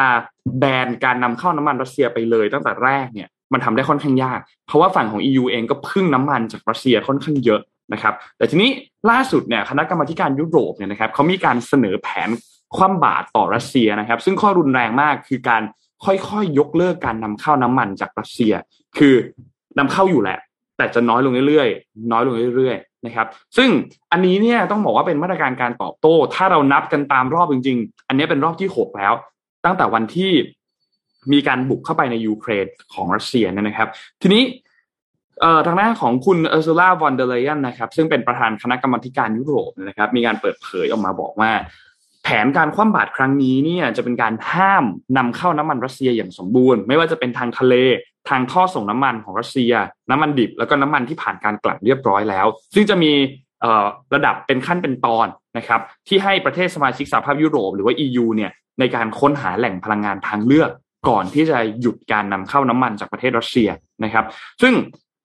ข้อเสนอการคว่ำบาตรรัสเซียเนี่ย อันนี้ต้องบอกว่าจำเป็นที่จะต้องได้รับการสนับสนุนจากประเทศสมาชิกทั้ง 27 ประเทศนะครับ คือตอนนี้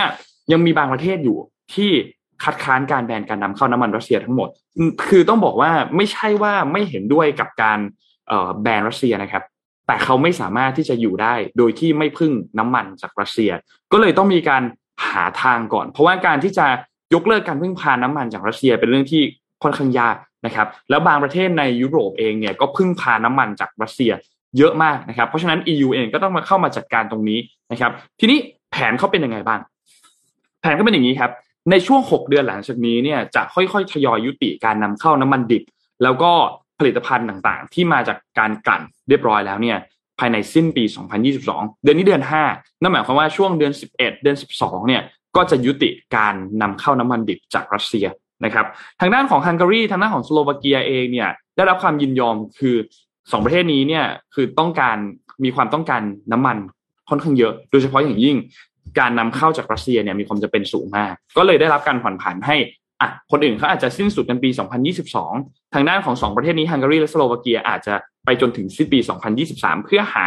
พลังงานทางเลือก หรือว่าน้ำมันทางเลือกนอกจากการนำเข้าจากรัสเซียก่อนนะครับ รายงาน ของรอยเตอร์เนี่ยมีการบอกว่ามีการแบนเรือขนส่งน้ำมันรัสเซียทั้งหมดภายในหนึ่งเดือนด้วย แบนในหน้า แบนประกันภัย แบนบริการทางการเงินต่าง ๆ ที่เสนอโดยบริษัทใน EU สำหรับการขนส่งน้ำมันของรัสเซียไปทั่วโลกนะครับโดยมาตรการอันนี้เนี่ยก็จะมีผลต่อการส่งออกน้ำมันของรัสเซียไปทั่วโลกด้วย เพราะว่ามันก็ส่งผลกระทบต่อศักยภาพของการส่งออกน้ำมันของรัสเซียด้วยนะครับหลังจากที่ EU หยุดการซื้อตรงนี้เนี่ยนะครับ ซึ่งแน่นอนว่ามันก็จะกระทบกับ เศรษฐกิจของ EU อยู่แล้วนะครับรัสเซียเนี่ยถ้าเราดูแค่ที่ยุโรปเนี่ยนะครับเป็นประเทศผู้จัดส่งน้ำมันให้กับยุโรปรายใหญ่ที่สุดคือ 26%นะครับเพราะฉะนั้นน้ำมันที่เข้ามาเนี่ยนะครับมาจากรัสเซียซะส่วนใหญ่นะครับเยอรมนีโปแลนด์เนเธอร์แลนด์เนี่ยเป็นผู้ซื้อน้ำมันรัสเซียรายใหญ่ที่สุดของยุโรปนะครับมีข้อมูลครับจาก Center for Research on Energy and Clean Air เนี่ยนะครับเขาบอกว่าตั้งแต่มีการบุกเข้ามาที่ยูเครนเนี่ยนะครับ ยุโรปจ่ายเงินซื้อน้ำมันจากรัสเซียไปแล้วเนี่ยเป็นเงิน 1.4 หมื่นล้านยูโรนะครับคิดเป็นเงินไทยก็ประมาณแสนล้านห้าแสนล้านบาทนะครับอืมทีนี้หลังจากนี้เนี่ยต้องติดตามมากนะครับ เพราะว่าการที่จะแบนน้ำมันจากฝั่งรัสเซียให้สำเร็จได้เนี่ย ถ้าหากว่าไม่มีพลังงานทางเลือกที่เพียงพอ เพียงพอไม่พอนะครับ ต้องมีราคาที่เหมาะสมด้วยนะครับอืม EU จะต้องเจอปัญหาราคาพลังงานที่เพิ่มขึ้น การชะลอการชะลอตัวของกิจกรรมทางเศรษฐกิจที่จะตามมาแน่นอนถ้าหากว่ามีพลังงานไม่เพียงพอนะครับ มีการใช้คำพูดนะครับว่าเอ่อจากนักวิเคราะห์ของรัสเซียเนี่ยนะครับเขาบอกว่ารอบเนี้ยไม่ต่างจากการที่ยุโรปหยิบปืนขึ้นมา แล้วยิงขาตัวเองอืมเพราะว่าการที่จะทำให้การพึ่งพาน้ำมัน มันพึ่งพาได้โดยที่ปราศจากน้ำมันจากรัสเซียเนี่ยมันยากมากนะครับ อืมทีนี้แล้วนี่คือน้ำมัน แล้วก๊าซธรรมชาติล่ะ ยังไม่ได้พูดถึงก๊าซธรรมชาติไม่ได้รวมไปอยู่ในแผนครั้งนี้ยังไม่มีการพูดคุยเรื่องของการยกเลิกการนำเข้าก๊าซธรรมชาติจากรัสเซียนะครับ เพราะว่า EU เองก็ยังต้องพึ่งพิงการนำเข้าก๊าซธรรมชาติจากรัสเซียอยู่นะครับ ในปี 2021 เนี่ยมีการนำเข้าเนี่ยนะครับร้อยเปอร์เซ็นของปริมาณการใช้ก๊าซทั้งหมดใน EU เนี่ยนำเข้าจากรัสเซียมาแล้วเนี่ยสี่สิบเปอร์เซ็นคือเกือบครึ่งหนึ่งแล้วนะครับ เพราะฉะนั้นถ้าเราไป แบนการนำเข้าก๊าซธรรมชาติจากรัสเซียด้วยเนี่ยโอ้โห การหยุดชะงักของการส่งก๊าซต่างๆ การหยุดชะงักทางเศรษฐกิจต่างๆเนี่ยหนักหน่วงแน่นอน แต่จะมีแผนในการลดการนำเข้าไหม อันนี้ก็ต้องบอกว่าคิดว่าน่าจะเป็นประเด็นหนึ่งที่ฝั่งของ EU ก็น่าจะมีการพูดคุยกันภายในด้วยเหมือนกันนะครับ เพราะฉะนั้นอันเนี้ยต้องติดตามมากๆนะครับ แต่ทีนี้อะ EU เขาจัดการเรื่องนี้ไป แล้วเราต้องกังวลไหมเนี่ยนะครับ ก็ต้องบอกว่าแน่นอน ประเทศอื่นๆเองก็ต้องมีความกังวลเกี่ยวกับแผนการคว่ำบาตรน้ำมันจากรัสเซียด้วยเหมือนกันนะครับ เพราะว่าอย่างเอ่อฮังการีเนี่ยนะครับฮังการีเขาบอกว่าฮังการีเนี่ยไม่สามารถสนับสนุนมาตรการการคว่ำบาตรครั้งนี้ได้นะครับ เพราะว่าจะทำลายความมั่นคงด้านพลังงานของประเทศ ประเทศต่างๆ ที่มีความมั่นคงด้านพลังงานค่อนข้างต่ำคือพูดง่ายๆคือต้องนำเข้าน้ำมันจากประเทศอื่นเนี่ยนะครับ ก็มีความจำเป็นที่จะต้องปฏิเสธการคว่ำบาตรในครั้งนี้เหมือนกัน นะครับและราคาน้ำมันภาพรวมต่อตลาดโลกเองก็อาจจะส่งผลกระทบไม่มากก็น้อย อันนี้ต้องรอดูของจริงอีกทีหนึ่งนะครับ ว่าจะเป็นอย่างไรนะครับ ทีนี้ฝั่งของอินเดียครับ เรามาจากฝั่งยุโรปบ้าง อินเดียเนี่ย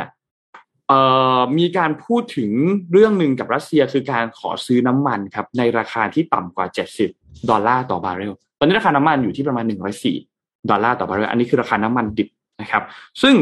ทางของบลูมเบิร์กเนี่ยเขามีการรายงานครับว่าตอนนี้อินเดียมีการเจรจาต่อรอง เพื่อขอส่วนลดในการซื้อน้ำมันเพิ่มเติมนะครับ เพราะว่าตอนนี้อินเดียเองก็เผชิญความยากลำบากมากในการซื้อน้ำมันของรัสเซีย เพราะว่าอยู่ภายใต้ความการคว่ำบาตรทางการเงินของฝั่งสหรัฐแล้วก็ชาติพันธมิตรนะครับรัสเซียรัสเซียเนี่ยไม่รู้ว่าจะขายให้หรือเปล่า แต่อินเดียต้องการที่จะซื้อในราคาที่ต่ำกว่า70 ดอลลาร์ต่อบาร์เรลนะครับซึ่งเป็นตัวเลขที่ต่ำกว่า ค่อนข้างเยอะกับราคาตลาดณปัจจุบันตอนนี้ที่อยู่ที่ประมาณ 104ถึง108 ดอลลาร์ต่อบาร์เรลคือต่ำกว่าเยอะมากนะครับ38 ดอลลาร์นะครับ ต่อบาร์เรลเนี่ยนะครับ ซึ่งต้องบอกว่าอินเดียเนี่ยเป็นประเทศที่มีการนำเข้าน้ำมันสูง เป็นอันดับสามของโลกนะครับ แล้วก็นำเข้าน้ำมันดิบจาก รัสเซียมามากกว่า 40 ล้านบาร์เรลแล้ว ตั้งแต่มีการบุกเข้าไปที่ยูเครนเนี่ยนะครับ เพราะฉะนั้นจุดนี้เป็นจุดที่สำคัญมาก ๆ เราต้องติดตามดูว่าท่าทีของนาเรนดราโมดีเนี่ยนะครับที่แสดงจุดยืนในการรักษาความสัมพันธ์กับฝั่งของรัสเซีย คือไม่สนฝั่งตะวันตกนั่นแหละ แต่ว่าต้องการที่ยังคงรักษาความสัมพันธ์ไว้กับรัสเซียเนี่ยนะครับ ฝั่งของปูตินเองเนี่ยจะยอมหรือเปล่าเกี่ยวกับเรื่องของการขายน้ำมันในราคาที่ถูกแบบนี้เนี่ยนะครับ ก็ต้องรอติดตามดูนะครับว่า นานาชาติหลังจากนี้จะลดการพึ่งพิงน้ำมันจากฝั่งของรัสเซียได้มากน้อยแค่ไหน และรวมถึงก๊าซธรรมชาติในอนาคตด้วยนะครับ ว่าจะทำได้หรือเปล่านะครับ อืม อินเดียเขารอสอยของถูกทันทีเลยนะฮะเขาเก่งเหมือนกันนะนะใช่เขาครับเก่งเหมือนกันนะส่วน EU นี่ก็แหมเออที่แบบเปรียบเทียบนี่เห็นภาพเลยหยิบปืนมายิงขาตัวเองเออนนท์ชอบวิธีการเปรียบคือเทียบของนักวิเคราะห์คนนี้มากเลย เออพอไปแบนเขาปั๊บอ้าวตัวเองก็ยังต้องซื้อของเขาราคาก็สูงขึ้นอีกซะอย่างนั้น ครับก็เสียงอ่อยๆสักนิดนึงนะแต่มันก็ก็แหมก็เราเองก็โดนเรียกว่าทั้งโลกโดนผลกระทบดีกว่าไม่ใช่ประเทศไทยอย่างเดียวนะฮะพวกราคาเนี่ยค่าเอ่อเชื้อเพลิงใช่ไหมเมื่อกี้ก็บอกไปแล้วเรื่องเอ่อปรับตัวเพิ่มขึ้น 29เปอร์เซ็นนี่สูงมากจริงครับๆนะฮะสามสิบเปอร์เซ็นต์น่ะ ตีซะนะฮะเอาพาไปดูอีกเส้นทางหนึ่งครับ เป็นเส้นทางที่ที่เกี่ยวกับพวกเอ่อ การขนส่งระหว่างประเทศนะฮะโดยเฉพาะเรื่องเกี่ยวกับเอ่อพวกเชื้อเพลิงเนี่ยก็ใช้เส้นทางนี้นะครับ นั่นก็คือคลองซูเอซนะฮะคลองซูเอซเนี่ยค่ะเป็นข่าวใหญ่ตอนนั้นทั้งโลกรู้จักเขาโอ้เพราะว่ามันมีเรือไปเรียกว่าไปขวางขวางใช่ไหมฮะ Ever Given เนี่ยไปขวางคลองซูเอซนะทำให้แบบว่าทั้งโลกเนี่ยเกิดปัญหาในเชิงห่วงโซ่อุปทานทั้งโลกทันที แต่ล่าสุดเนี่ยนะฮะคลองซูเอซในเดือนเมษายนที่ผ่านมานะครับ รายงานรายได้ของคลองซูเอซนะครับทำรายได้สูงเป็นประวัติการเลยครับ 629 ล้านเหรียญสหรัฐปกติเนี่ยอยู่ประมาณสัก 500 ล้านเหรียญสหรัฐนะครับตีเป็นเงินไทยนะฮะรายได้ที่สูงที่สุดเป็นประวัติการของคลองสุเอซเดือนล่าสุดเนี่ยประมาณ 21,600 ล้านบาทนะครับรายรับที่คลองสุเอซทำได้เนี่ยเป็นจำนวนสูงที่สุดที่ไม่เคยมีมาก่อนนะครับ เนื่องจากว่าในเดือนมีนาคมเนี่ยมีการเพิ่มค่าธรรมเนียมสำหรับเรือที่แล่นผ่านนะครับ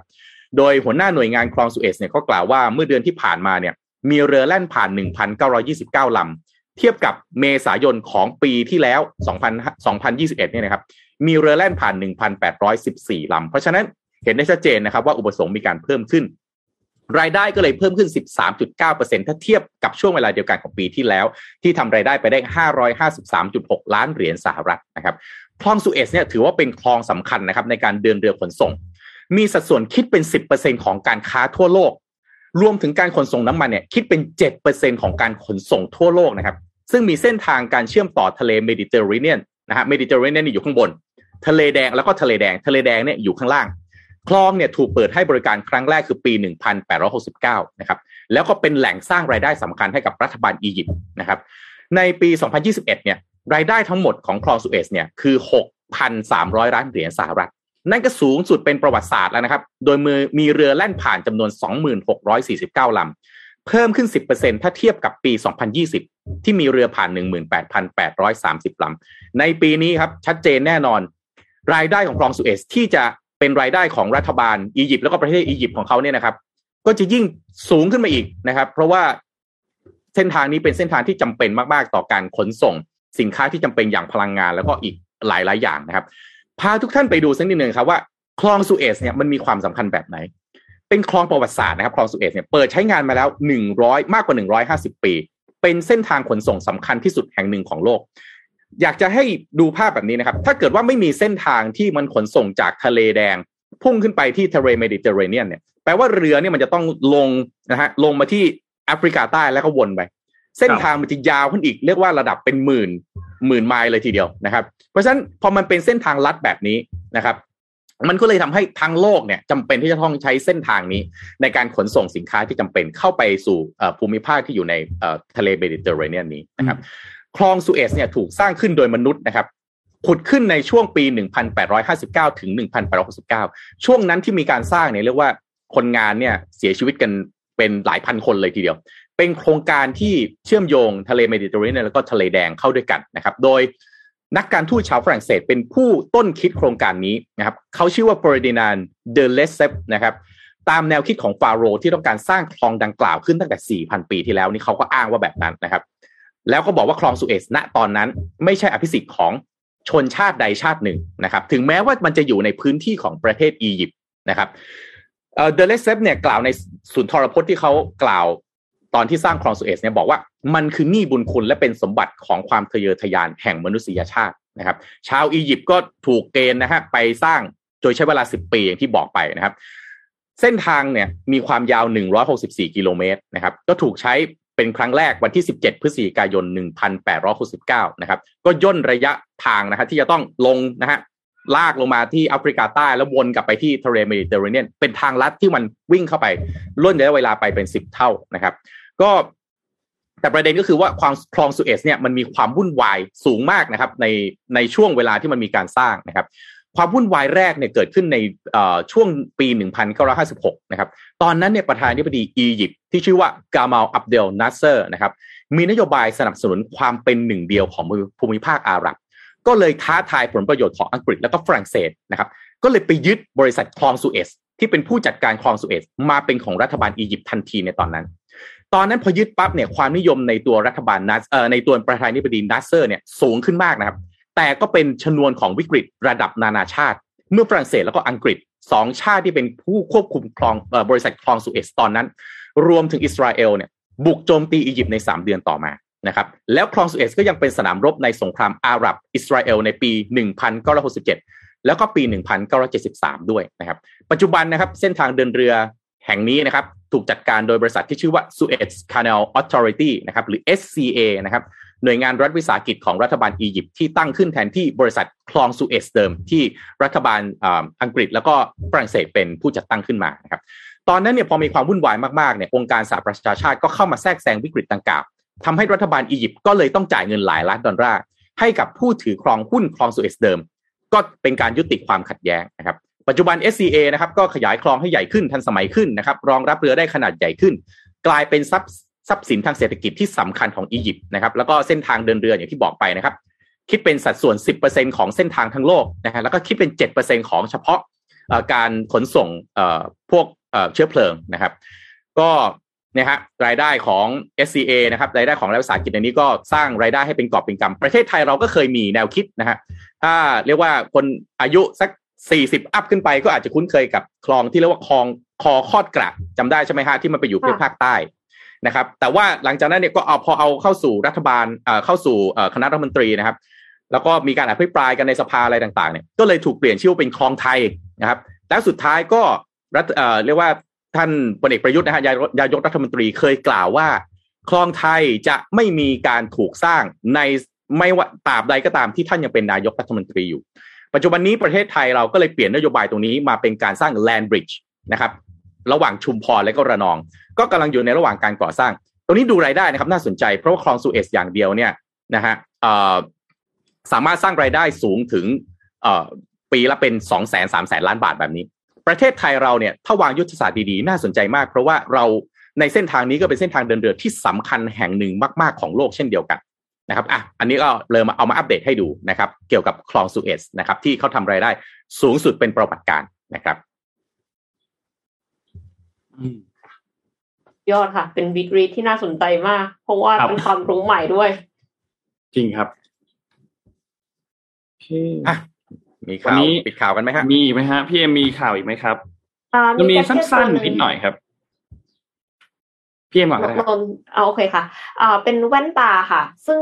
ซึ่งแว่นตาอันเนี้ยมันอยู่ใน Kickstarter นะคะ ก็ยังไม่รู้เหมือนกันว่าเวลาออกมาแล้วจะมีคนรีวิวเป็นยังไงบ้างตอนนี้เขายังระดมทุนอยู่ค่ะ เป็นแว่นตาอัจฉริยะ Viture ค่ะ Viture One ชมซีรีส์แล้วก็สตรีมมิ่งเกมออนไลน์ได้จากทุกที่นะคะ Viture One เนี่ยเป็นแนวคิดใหม่ผสมการออกแบบ แว่นตาทันสมัยเข้ากับแว่นตาอัจฉริยะแน่นอนนึกถึง Google Glass นะคะ ถ้าสมมติว่ามันไม่สวยเนี่ย มันก็ยากมากเลยที่คนจะนิยมเนาะ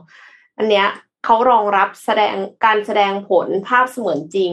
ของหน้าจอภาพยนตร์ขนาดใหญ่ ในโรงภาพยนตร์แต่ว่าแสดงจากแว่นของเราเองนะคะผู้ใส่แว่นอัจฉริยะเนี่ยจะมองเห็นหน้าจอเสมือนจริงขนาด 120 นิ้วอยู่ด้านหน้าตลอดเวลา สามารถที่จะชม ภาพยนตร์ซีรีส์แล้วก็สตรีมเกมได้จากทุกที่คือในโฆษณาเนี้ยเขาสตรีมเกมแบบ PS5 อยู่ที่บ้านมียังคะ PS5 อยู่ที่บ้าน ต้องมี PS5 อยู่ที่บ้านก่อนนะคะ แล้วก็แต่ว่าเขาไปไปทริปสามารถที่จะเล่น PS5 จากที่อื่นที่ไกลมากๆได้ด้วยนะคะ ครับ เป็นผลงานออกแบบของ Layer Studio บริษัทออกแบบในประเทศอังกฤษที่ต้องการดึงดูดกลุ่มผู้ใช้งานที่มีความหลากหลายมากขึ้น ไม่ว่าจะเป็นคนที่ชอบดูซีรีส์หรือว่าสตรีมเกม เพราะว่ามันสามารถที่จะดูได้สะดวกมากเลย คือในคลิปโฆษณาของเขาเนี่ยทำเป็นว่าคนหนึ่งอะแบกจอจริง ๆ มา 120 นิ้ว และอีกคนหนึ่งอะ คือใส่วิดีโอ ใส่ใส่แว่นค่ะแล้วก็ ส่วนประกอบของแว่นตา Visual One เนี่ยแยกออกเป็นสองส่วนก็คือ แว่นตาที่รองรับการแสดงผลผ่านจอ OLED นะคะ โดยที่รูปร่างเนี่ยก็คล้ายๆแอบคิดว่าคล้ายๆ อะ Facebook อันที่เป็น Ray-Ban Story อะค่ะแต่ว่าเพิ่มความหนาของขาแว่นตามากกว่าปกติ แล้วก็ส่วน neckband เนี่ยเป็นคล้องคอนะคะมีหน่วยประมวลผลแล้วก็แบตเตอรี่ ในด้านการแสดงผลของ Viture One เนี่ยรองรับบริการชมภาพยนตร์สตรีมเกมแล้วก็ซีรีส์ อย่างเช่น PS5 Xbox YouTube นะคะ การรับชมภาพเนี่ยคมชัดแบบ HD ด้วยอัตราเฟรม 60 เฟรมต่อวินาทีในโหมดวิดีโอนะคะ มีโหมดเล่นเกมแบบมัลติ multi-player ด้วย แล้วก็สามารถที่จะใช้แว่นตาสื่อสารกับคนอื่นเหมือนพูดวิดีโอคอลแบบผ่านหน้าจอเสมือนจริงได้ด้วยนะคะทั้งนี้เนี่ยสิ่งที่สำคัญเลยคือปกติแล้วเวลาที่เราใส่แว่นนะถ้ามันเป็นแว่น VR เราจะมองไม่เห็น สภาพแวดล้อมรอบตัวใช่ไหมคะแล้วก็ทำลายเฟอร์นิเจอร์ แล้วก็ตีหมาตีแมวอะไรมากมาย แต่ว่าแว่น Visual One เนี่ยค่ะ เราจะยังเห็นแอมเบียนรอบตัวอยู่ด้วย เพราะฉะนั้นก็คือมันก็จะไม่อันตรายแล้วเราสามารถที่จะใส่แล้วเดินทางไปด้วย ดูซีรีส์ไปด้วยได้นะคะ ถ้าใครสนใจค่ะ ก็เข้าไปที่ Kickstarter ได้นะคะ ซึ่งก็เหลืออีก เหลืออีกสิบหกวันเดี๋ยนะคะ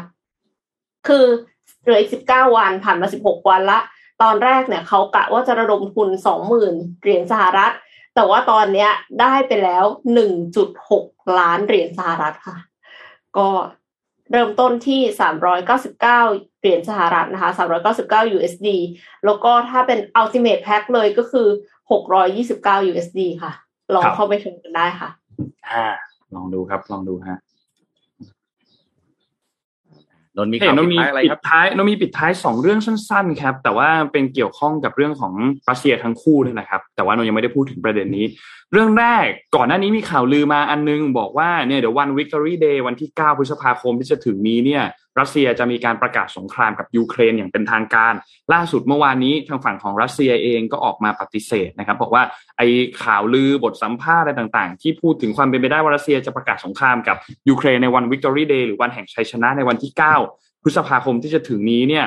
ไม่เป็นความจริงเลยนะครับ อันนี้เป็นโฆษกประจำทำเนียบรัฐบาลรัสเซียนะครับดิมิทรีเปสคอฟนะครับก็ออกมาปฏิเสธกระแสข่าวลือทั้งหมดที่มีการพูดถึงก่อนหน้านี้นะครับ ส่วนอีกด้านหนึ่งครับ ฝั่งของโจไบเดนครับ สัปดาห์นี้เนี่ยโจไบเดนจะมีการเข้าร่วมหารือกับกลุ่มผู้นำ G7 นะครับ เพื่อกำหนดมาตรการมาตรการการคว่ำบาตรระลอกใหม่ต่อรัสเซียนะครับ ก็สหรัฐเองเนี่ยก็พร้อมที่จะออกมาตรการคว่ำบาตรเพิ่มเติมออกมานะครับฝั่งของ EU ก็มีการออกมาตรการคว่ำบาตรเรื่องของอน้ำมันใช่ไหมครับระงับการนำเข้าน้ำมันจากรัสเซียนะครับ ฝั่งของสหรัฐเองเนี่ยก็จะมีการ ออกมาตรการคว่ำบาตรเพิ่มเติมขึ้นเหมือนกันนะครับทางด้านคุณเจนชากี้นะครับ ซึ่งเป็นโฆษกทำเนียบขาวเนี่ยก็มีการพูดบอกว่า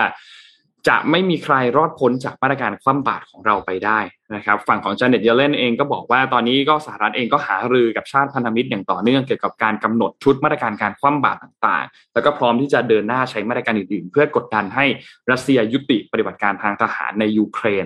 นะครับแล้วก็ยังไม่ได้มีการเปิดเผยรายละเอียดของการคว่ำบาตรต่างๆ แต่คิดว่าภายในสัปดาห์หน้าเนี่ยน่าจะมีรายละเอียดที่ชัดเจนออกมานะครับว่าจะมีการคว่ำบาตรอย่างไรบ้างนะครับ ก็เป็นข่าวสองข่าวสั้น ๆ ที่อยากให้ทุกท่านเนี่ยมารอติดตามกันนะครับรวมถึงการเลือกตั้งของฟิลิปปินส์ด้วยใกล้ ๆ นี้ก็จะถึงแล้วนะครับ ก็รอติดตามการเลือกตั้งกันด้วยนะครับ ว่าจะน่าติดตาม น่าติดตามนะครับครับผู้นำผู้นำฟิลิปปินส์นี่เขาเรียกว่ามีสีสันมากๆเลยทีเดียวนะครับเอาพี่ปิดท้ายอีกข่าวหนึ่งนะฮะก่อนที่จะจบกันในวันนี้นะครับ ก็คือครับนี่เอ่อนนท์รู้จักแน่นอน เอ็มรู้จักไหมดีเอโกมาราโดน่าโอ้แน่นอนฮะเคยได้ยินอ่าค่ะครับเคยได้ยินใช่ไหมนะเป็นนักฟุตบอลเรียกว่าหนึ่งในเทพเจ้าของชาวตำนานอาร์เจนตินาแล้วก็เป็น Hand of เรียกว่า God นักฟุตบอลหนึ่งในนักฟุตบอลที่ดีที่สุดตลอดการเท่าที่โลกเคยมีมา ล่าสุดนะฮะเมื่อสองสามวันเอ่อวันสองวันที่ผ่านมานี้ครับ จำลูกนี้ได้ไหมฮะในรูปนี้นะครับเขาเรียกว่า Hand of God นะครับ เป็นนัดที่อาร์เจนตินาเนี่ยแข่งกับอังกฤษนะครับ ใน World Cup ปี 1986 นะครับ เป็นลูกที่เขาโยนเข้ามานะครับ แล้วก็ดิโอโกมาราดน่าซึ่งมีส่วนสูงแค่ยังไม่ถึง 160เซนติเมตรเนี่ยฮะกระโดดนะครับ แล้วก็แย่งบอลกับปีเตอร์ชิลตันซึ่งเป็นผู้รักษาประตูของอังกฤษ แล้วก็ดิเอโกมาราโดน่าซึ่งตัวเล็กกว่าขนาดนี้นะครับ ถ้าเราเขาก็บอกว่าเขาโหม่งบอลเข้าไปแต่จริงแล้วเนี่ย มันก็เด็ดคนก็ดูว่าเอ๊ะมันเอามือปัดหรือเปล่านะครับ แต่ว่าก็ได้ประตูไปนะครับ แล้วก็เอ่อตามแต่ว่าในนัดนั้นนัดเดียวนะครับ มีประตูนี้ที่ผู้สื่อข่าวก็ไปถามว่าสรุปแล้วเนี่ย ใช้มือหรือเปล่ามาราโดน่าก็บอกว่า is a little head of Maradona head and a little of hand of God ก็เลยเป็นที่มาของลูกที่ชื่อว่า hand of God แต่ในอีกไม่กี่นาทีถัดมาครับมามาราโดน่าก็แผลงฤทธิ์นะฮะ โชว์เทพด้วยการเลี้ยงบอลตั้งแต่ครึ่งสนามจากแดนของตัวเองเข้าไปทำประตู